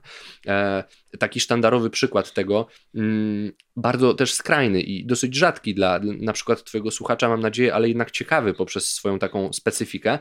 E, ten pies, o którym mówiłem, który pracował w Toprze. E, Pies Mhm. pracujący, e, lawinowy, szukający, wiesz, ludzi, wykonujący super odpowiedzialne zadanie, ale miał bardzo duże problemy behawioralne właśnie z reaktywnością związane. Co się okazało? Nie wiem, czy wiesz, ale psy w topsze pracujące w skrajnie y, też niskich temperaturach, no bo zimą, wiesz, przeszukania na No jasne, lawinach, na to śniegu i tak dalej. Jeżeli tak, to ten pies musi być przyzwyczajony do niskich temperatur. I czy ktoś sobie pomyśli, że to etyczne, czy nie, te psy pracują i wykonują taką robotę, one muszą być przyzwyczajone do tych temperatur i w związku z tym em, przewodnicy tych psów nie nocują ich w domu przy cieple kominka, wiesz, w łóżeczku pod kołderką, tylko ten akurat pies e, nocował w, e, w garażu czy w takim bocznym pomieszczeniu, które nie było ogrzewane w ciągu Mhm. dnia, miał swoją klatkę kennelową i na noc był tam zamykany, więc kiedy wracał po pracy, to po prostu prosto szedł do tego swojego kennela, Okej. które było takim miejscem dla niego na wyciszenie, na zaśnięcie. Mhm. Ale poprzez analizę behawioralną, którą zrobiliśmy, okazało się, że ten pies praca, praca, praca, praca, bardzo dużo pracy, bardzo dużo stymulacji umysłowej i fizycznej pracy, czyli tego zmęczenia mnóstwo, pielęgnacji, opieki, takiego spokoju z tym opiekunem, Mhm. takiego posiedzenia po prostu, poprzytulania, pogłaskania, praktycznie zero. Bo Okej. po pracy, jak wyskakiwał z helikoptera, którym jeździ, wiesz, na, na rysy, na przeszukania, dosłownie, bo on, wiesz, latał na te akcje helikopterem, to wracał do bazy, wracał, wiesz, jeepem do domu w klatce i, yy, i wracał do klatki, wiesz, przenocować w chłodniejszym miejscu, żeby podszerstek się przyzwyczajał No i żeby nie było tak, że przez ciepło potem e, będzie mu gorzej i trudniej na, na lodzie. I teraz w związku z tym elementem terapii, który my tam wprowadziliśmy, nie mogłem powiedzieć, no trudno, musisz spać z psem w łóżku. Jakby, no nie, ale elementem terapii było to, że po powrocie z akcji miał za zadanie opiekun tego psa wpuścić psa do domu i przez godzinę jak oglądasz z żoną film, e, wiesz, na telewizorze, siedzicie razem sobie z psem na dywanie, Mhm. głaszczecie go, miziacie, dajecie mu ciepło, wiesz, i tak Jasne. dalej. Niepomiernie fajne, wiesz, rezultaty to dało. To nie było jedyne zalecenie, bo ten pies miał mnóstwo problemów i wiele y, przepracowane zostało, y, nad częścią jeszcze jest praca. Natomiast cały pic polega na tym, że to było bardzo ważne, brakujące ogniwo w życiu tego psa, Mm. bo on nieustannie był wykorzystywany jako narzędzie, a potrzebował też tej bliskości z opiekunem. Mhm. Em, nie wiem dlaczego tak skończyliśmy na tym akurat borderze, o którym opowiadam teraz, natomiast, natomiast jest to ważna potrzeba tej opieki. Nie wiem, jakie było pierwotne pytanie, ale, Ale ale, to było- była to istotna. Aha, mówiłeś o tym wymuszaniu uwagi. Tak, Chodziło tak. mi o No, to, że to wiesz, jakby- że, że nagradzamy psy za spokój, ignorujemy, jeżeli patologicznie wymuszają, owszem, natomiast, e, natomiast czasem ten pies może mieć potrzebę, potrzebę bliskości i tak samo jak dziecka, które pięcioletnie przychodzi do nas i mówi mamo przytul, tato Mhm. przytul, zajmij się mną, poświęć mi chwilę czasu, no to nie jest też metodą cały czas cię No, nie dokładnie. ma, ignoruje cię, tak? Tylko ten pies czasem potrzebuje, żebyśmy my po prostu zareagowali i powiedzieli mu cześć Nero, fajnie, że jesteś, bardzo cię kocham, jesteś ekstra, a teraz już sobie iść na miejsce, bo ja pracuję, tak? Mm. A za chwilę z nim wyjdziemy na spacer, czy zaspokoimy jego inne potrzeby. Dokładnie. Temat, który mnie bardzo interesuje Mhm. i który chciałbym, żebyśmy poruszyli, mm, to są psie hotele. I zawsze mnie to zastanawia. Ja też jakby z tego powodu nie mam psa, y, bo trochę podróżuję i zawsze jakby wydaje mi się, że oddanie psa na na przykład dwa tygodnie czy trzy tygodnie do hotelu y, to jest dla niego gigantyczna trauma. Mhm. A nie daj Boże, byłby to pies y, mm, adoptowany ze schroniska, który byłby u nas na przykład rok, a po roku go dajemy do hotelu na trzy tygodnie, to wydaje mi się, że robią, robię mu krzywdę i po prostu dość dużą. No i teraz, czy hotele to zło, czy jednak dobry hotel jest ok? Dobry hotel jest ok. Jest ok. E, dla psa, który jest gotowy na dobry hotel.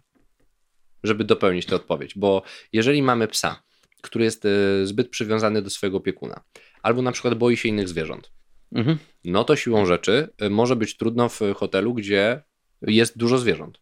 Tak? E, Albo może być problem, y, na przykład silny problem separacyjny, który nie dotyczy takiej sytuacji, gdzie pies ma problem, żeby zostać sam. Wtedy jest łatwiej. Bo jeżeli pies ma problem, żeby zostać sam, to opiekun, który wyjeżdża, może zatrudnić petsittera, który przyjdzie do domu i się opiekuje psem. Może psa oddać mamie, babci, cioci, tylko wtedy pamiętajmy, że wróci 2 kilo cięższy. No, dokładnie. E, może, oddać, e, może oddać psa do hotelu właśnie, albo poprosić sąsiadkę o to, żeby się na chwilę zaopiekowała, jak my idziemy do sklepu. Gorzej mają ci opiekunowie, kiedy problem e, istnieje w relacji i to zaburzenie separacyjne dotyczy konkretnej osoby. Czyli, że pies bez tej konkretnej osoby, że jestem do ciebie na tyle, Andrzej, przywiązany, że bez Mhm. ciebie nie przeżyję sam. Tak? Mhm. Bo, bo zdarza się i tak, że jest ten problem separacyjny związany z konkretnym opiekunem. Wtedy będzie trudniej i wtedy taki pies może się w tym hotelu zupełnie nie odnaleźć i cierpieć, tak? Więc wtedy musimy najpierw te problemy na przykład przepracować, a potem stopniowo ten hotel wdrażać. E, różne są hotele. Hotele są e, takie, gdzie mamy y, duże zbiorowości psów i tych psów jest mnóstwo i mm, wtedy polecam dobry research, zapoznanie, zapytanie, kto ten hotel prowadzi, spotkanie się na dzień zapoznawczy. My teraz robimy tak z Kodą, naszym młodszym, który e, i polecam Agnieszka, e, która prowadzi hotel Oczami Psa w Warszawie. E, Super miejscówka.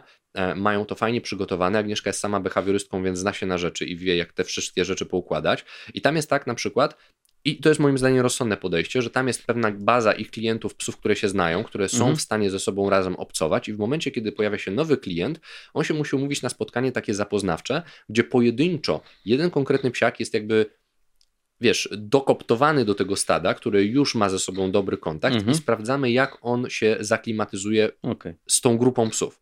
Bo jeżeli to jest za każdym razem nowa, nowa zbiorowość, za każdym razem, wiesz, nowy miks i na przykład pięć psów w danym terminie świątecznym Mhm. jest pierwszy raz w hotelu, w zupełnie nowej sytuacji i jeszcze wszystkie pięć ma problemy emocjonalne i pierwszy raz, wiesz, postawione w tym, w, przed tym faktem, no to może tam dojść do trudnych sytuacji. No. Ale jeżeli jest pięć psów, które już znają hotel, są na chillu, wiesz, chodzą sobie po tych pokoikach, tam mają, mają super flow i doskonale wiedzą, z czym to się je. I nagle się pojawi taki koda, który wiesz, kurde, nie wiem, ale patrzy sobie na te pięć psów, dobra, chyba się mogę tu odnaleźć. I rzeczywiście pierwsze dwie godziny był dość pobudzony, gdzieś tam szukał, gdzieś szperał, ten system poszukiwania jego był taki aktywny, wiesz, próbował u Agnieszki, próbował u Przemka, e, pozdrawiamy drugiego opiekuna w hotelu e, i kwestia jest tego, że dopiero po długim czasie się wyciszył, ale ten pierwszy dzień się skończył tak, że on rzeczywiście położył się w kąciku, zasnął, znalazł sobie spokój i fajnie, i to dobrze wróży. I teraz kolejne będzie zapoznanie na, na to, żeby go zostawić rzeczywiście też na noc. Mhm. Tak? I potem na, na trzy dni na przykład i tak dalej.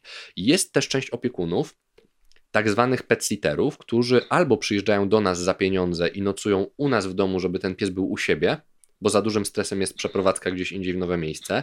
I wtedy taka usługa, no powiedzmy bardziej luksusowa, bo jednak ktoś mieszka u nas, opiekuje się też, nie wiem, powiedzmy domem, ta usługa też jest popularna w wypadku kotów, bo, bo mm. kota nie, nie no, tak. dla kota to będzie dużo trudniejszy taki transport, wiesz, w nowe miejsce, dużo większy stres e, będzie to, będzie to psa, kota kosztować niż psa, natomiast rzeczywiście psiaki też mogą mieć taki kłopot, ewentualnie pet sitter, gdzie my oddajemy komuś psa, ale wiemy, że to jest jedyny pies pod jego opieką, albo okay. jedyny dodatkowo pies. I ja kiedyś miałem taką usługę, że oprócz Nero brałem po jednym psie moich kursantów, jakichś takich zaufanych, znanych, że gdzie oni wyjeżdżali na tydzień, to te psy mnie doskonale znały, znały Nero, bo on z nimi pracował na przykład mhm. na spacerach równoległych, na treningach i wtedy jakby one przyjeżdżały do mnie, instalowały się do mnie na tydzień.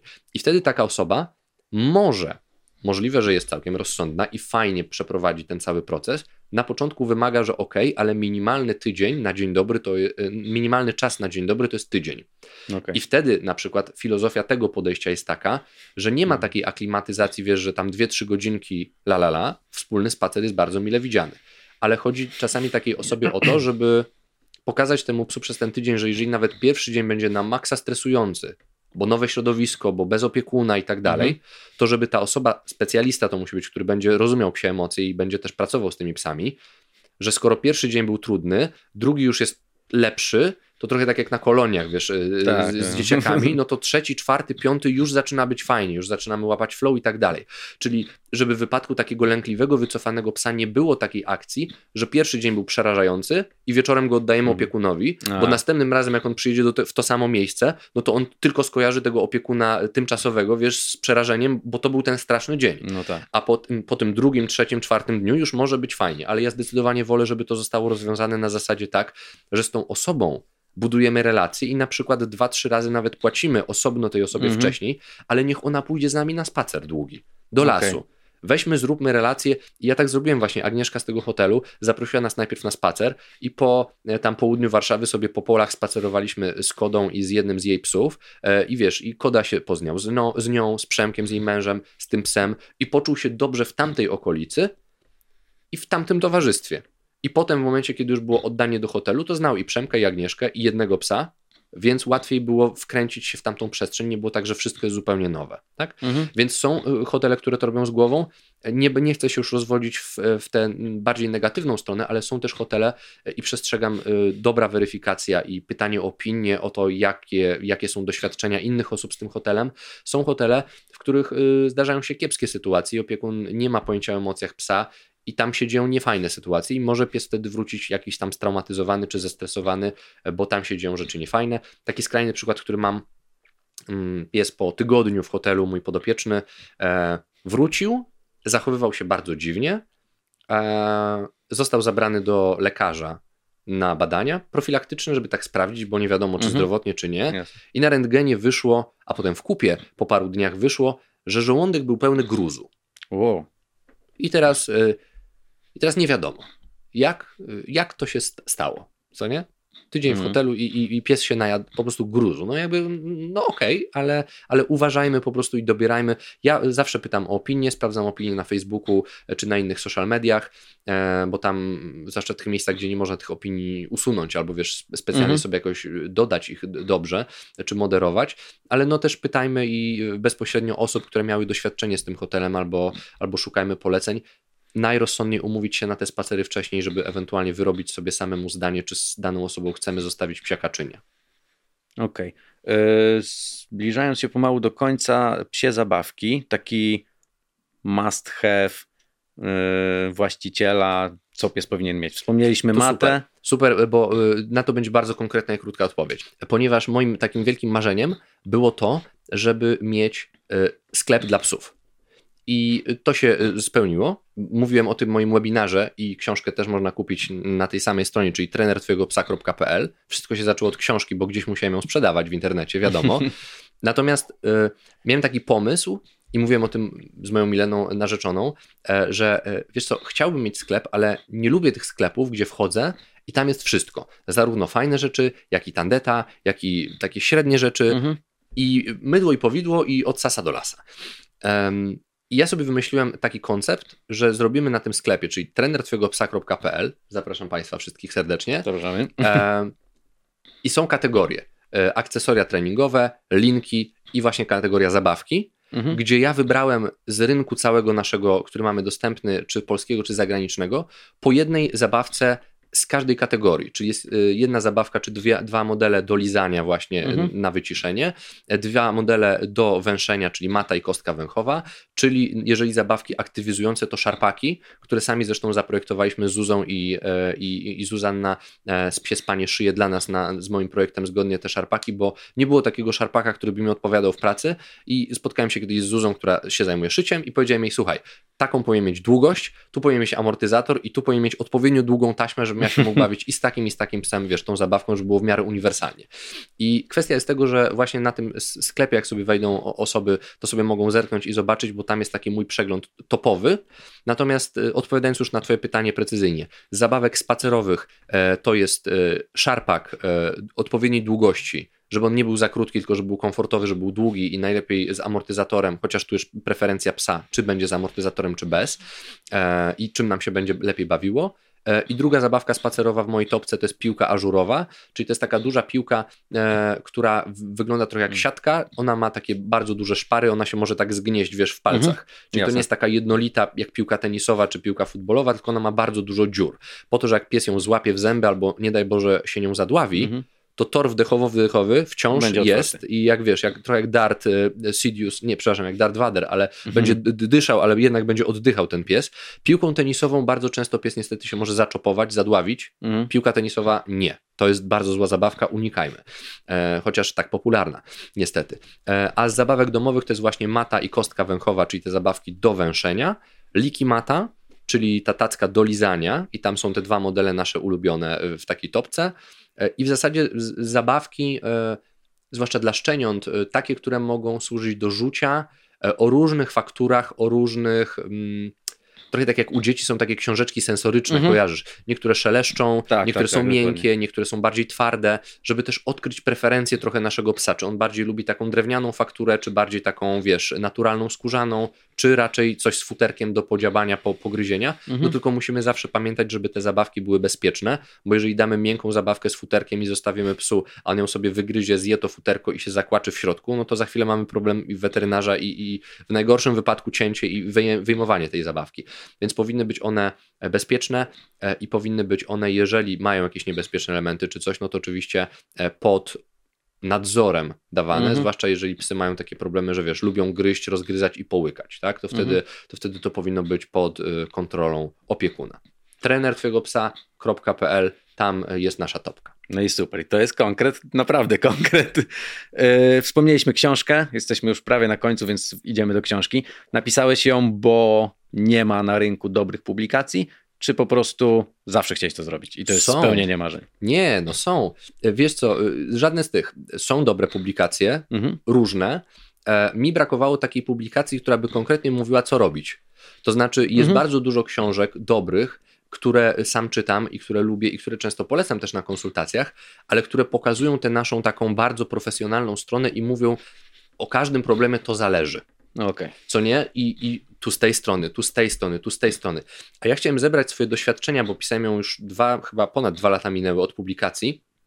Ja chciałem zebrać i tak statystycznie to ująć, żeby odpowiedzi były zgodne z 85% wiesz, sytuacji, Zawsze się zdarzą jakieś wypadki, e, wyjątki, ja też je tam ujmuję w książce, ale chodziło o to, żeby opiekun miał konkretny, yy, konkretne rozwiązanie na konkretny problem. Stąd też w książce jest 90 rozdziałów i każdy mini rozdział dotyczy jakiegoś konkretnego problemu czy konkretnej kwestii, bo tam wiesz, interesuje cię to, to szukasz sobie tutaj konkretnego rozwiązania. Mhm. I teraz już dwa lata od premiery książki, ja mam dużo większą wiedzę, dużo więcej widzę tych to zależy, W związku z tym zacząłem nagrywać też webinary, gdzie mogę trzy godziny mówić o jednym rozdziale, wiesz, o, o potrzebach behawioralnych na przykład. E, albo po prostu mówię, że najlepszym rozwiązaniem jest konsultacja taka indywidualna face to face, e, wiesz, z, z dobrym trenerem. Natomiast e, książka wynikła z tego bardziej, że przez 10 lat, jak pracowałem z opiekunami psów, 9, jak zacząłem ją pisać, to gdzieś zacząłem mieć już taką markę i zaczęło się do mnie zgłaszać tyle osób, i to z różnych miejsc też, nie tylko już z Warszawy, że ja zacząłem nie wydalać po prostu terminowo. I to wynikło, wiesz, z pewnej chęci skalowania też yy, dostępności tego, co ja robię z ludźmi, bo tu jest spisane, wiesz, moje przykładowa konsultacja, wiesz, taka bardziej sprzed, mhm. sprzed dwóch lat oczywiście, ale to wciąż jest wszystko aktualne. I kwestia jest tego, że wiesz, yy, zanim się do mnie odezwiesz człowieku na konsultację, to przeczytaj ten materiał, i jak w tym materiale przeczytasz, wdrożysz, po miesiącu, dwóch wciąż nie masz efektu, mhm. coś nie działa, coś jeszcze jest nie tak, to znaczy, że nie jesteś w tych 85%, gdzie to wszystko zadziała no i stwierdzisz, a dobra, kurna, nagradzałem psa cały czas siedząc na laptopie, jak on szczekał. Co nie? To jest tutaj pokazane bardzo jasno, tylko może właśnie ty jesteś w tych 15%, gdzie twój pies ma problem z kolanem, albo mhm. ma e, zęb się trzyma na, na kamieniu i ja muszę Jasne. przyjść to zobaczyć, pokazać ci, albo też ci powiedzieć, bo to jest napisane, idź człowieku do weterynarza i zanim zaczniesz pracować, zbadaj psa. I jeżeli jesteś w tych 15% i to, co było w tej książce, nie sprawdziło się u ciebie, no to znaczy, że wtedy się może mówić na konsultację. Albo wtedy, jeżeli mieszkasz, wiesz, w tym miejscu czy w tym, to ja ci polecam tą osobę albo tą, bo na szczęście mam trochę znajomych po Polsce, gdzie jestem w stanie już polecić specjalistę z różnego mm, mm, miejsca, a niekoniecznie y, mówić człowiekowi z Rzeszowa, żeby przyjeżdżał do mnie Warsza do Warszawy no, na konsultację, bo nie zawsze to jest konieczne, wiesz, tak mm, patrząc transportowo, kosztowo i tak dalej, tak? Jasne. Yy, no super. Yy, w takim razie sięgajcie po książkę, bo jest to solidna wiedza, jak się okazuje, i trzeba, trzeba yy, trenować. To dla wszystkich psiarzy obecnych i przyszłych must have, lektura, lektura konieczna. Nie wiem, czego życzy się behawiorystom. Prawdopodobnie mniej pogryzień. Dwa razy mi się zdarzyło. Rzeczywiście Niekoniecznie. Jak się umie czytać sygnały, jak, jak właściciel tylko niczego nie spartaczy i nie oszuka cię w formularzu zgłoszeniowym, nie wspominając na przykład, że pies ma jakiś problem z agresją do ludzi, e, to wówczas e, raczej to nie jest tak, że, że wiesz, że chodzę pogryziony, bo mm. czytając dobrze psa jesteśmy w stanie to rozplanować i nie doprowadzić raczej do takiej sytuacji, ale oczywiście, oczywiście to się zdarza. Hmm. Większej świadomości u ludzi żeby jeszcze, o, żeby jeszcze więcej, y, jakbyś miał mi czegoś życzyć, żeby jeszcze więcej było tego, co ja chwalę od ostatnich kilku lat, że nie tylko zgłasza się człowiek do behawiorysty w momencie, kiedy już jest pod, pod jakąś ścianą. Wiesz, pies mhm. mi zjada dziecko, e, albo pies pogryzł sąsiadkę, albo mm, pies mi zniszczył czwartą kanapę i jestem pod ścianą, bo już nie mam oszczędności na szóstą, to może zapłacę behawioryście, tylko na szczęście jest coraz większa taka tendencja, biorę szczeniaka i się zgłaszam i idę do specjalisty, żeby mi go wychował, albo żeby mi powiedział, jak go wychować, to uzupełniając i, i sprawiając, że to będzie bardziej poprawne. E, więc e, od samego początku, czy adopcja, czy y, bierzemy psa z hodowli, idziemy do osoby, która nam pomoże to świadomie przeprowadzić, ewentualnie sięgniemy po dobrą wiedzę, czy książkę, czy webinar, czy jakiś kurs, do kogoś zwróćmy się po pomoc, kto będzie stosował metody etyczne i nie od razu wpadnie na pomysł, żeby szczeniakowi na przedszkolu założyć dławik, bo i takie rzeczy się zdarzają. E, więc, e, więc żeby to zjawisko na jeszcze większą skalę się toczyło y, kulą śnieżną, to, to tego bym sobie życzył i Państwu psiarzom w Polsce. Dobra, czyli z tym, tego Ci życzę i z tym przesłaniem zostawiam naszych widzów. Edukujcie siebie, edukujcie swoje psy. Yy, wyszedł nam długi, ale solidnie edukacyjny odcinek, z czego się bardzo cieszę. Bardzo mi miło, yy, również się cieszę. Cieszę się, że wpadłeś.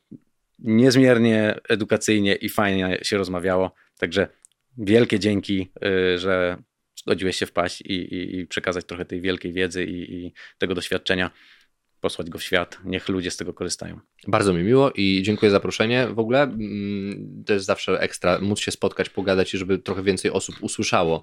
E, więc e, Tobie przy tej okazji życzę też, żeby e, kanał się rozrastał i żeby, wiesz, jak najwięcej osób docierało do tych informacji, do tych materiałów, żeby mogło z tej wiedzy korzystać, którą tutaj się dzielisz w, w, też w różnych odcinkach. Bo miałem przyjemność kilku przesłuchać.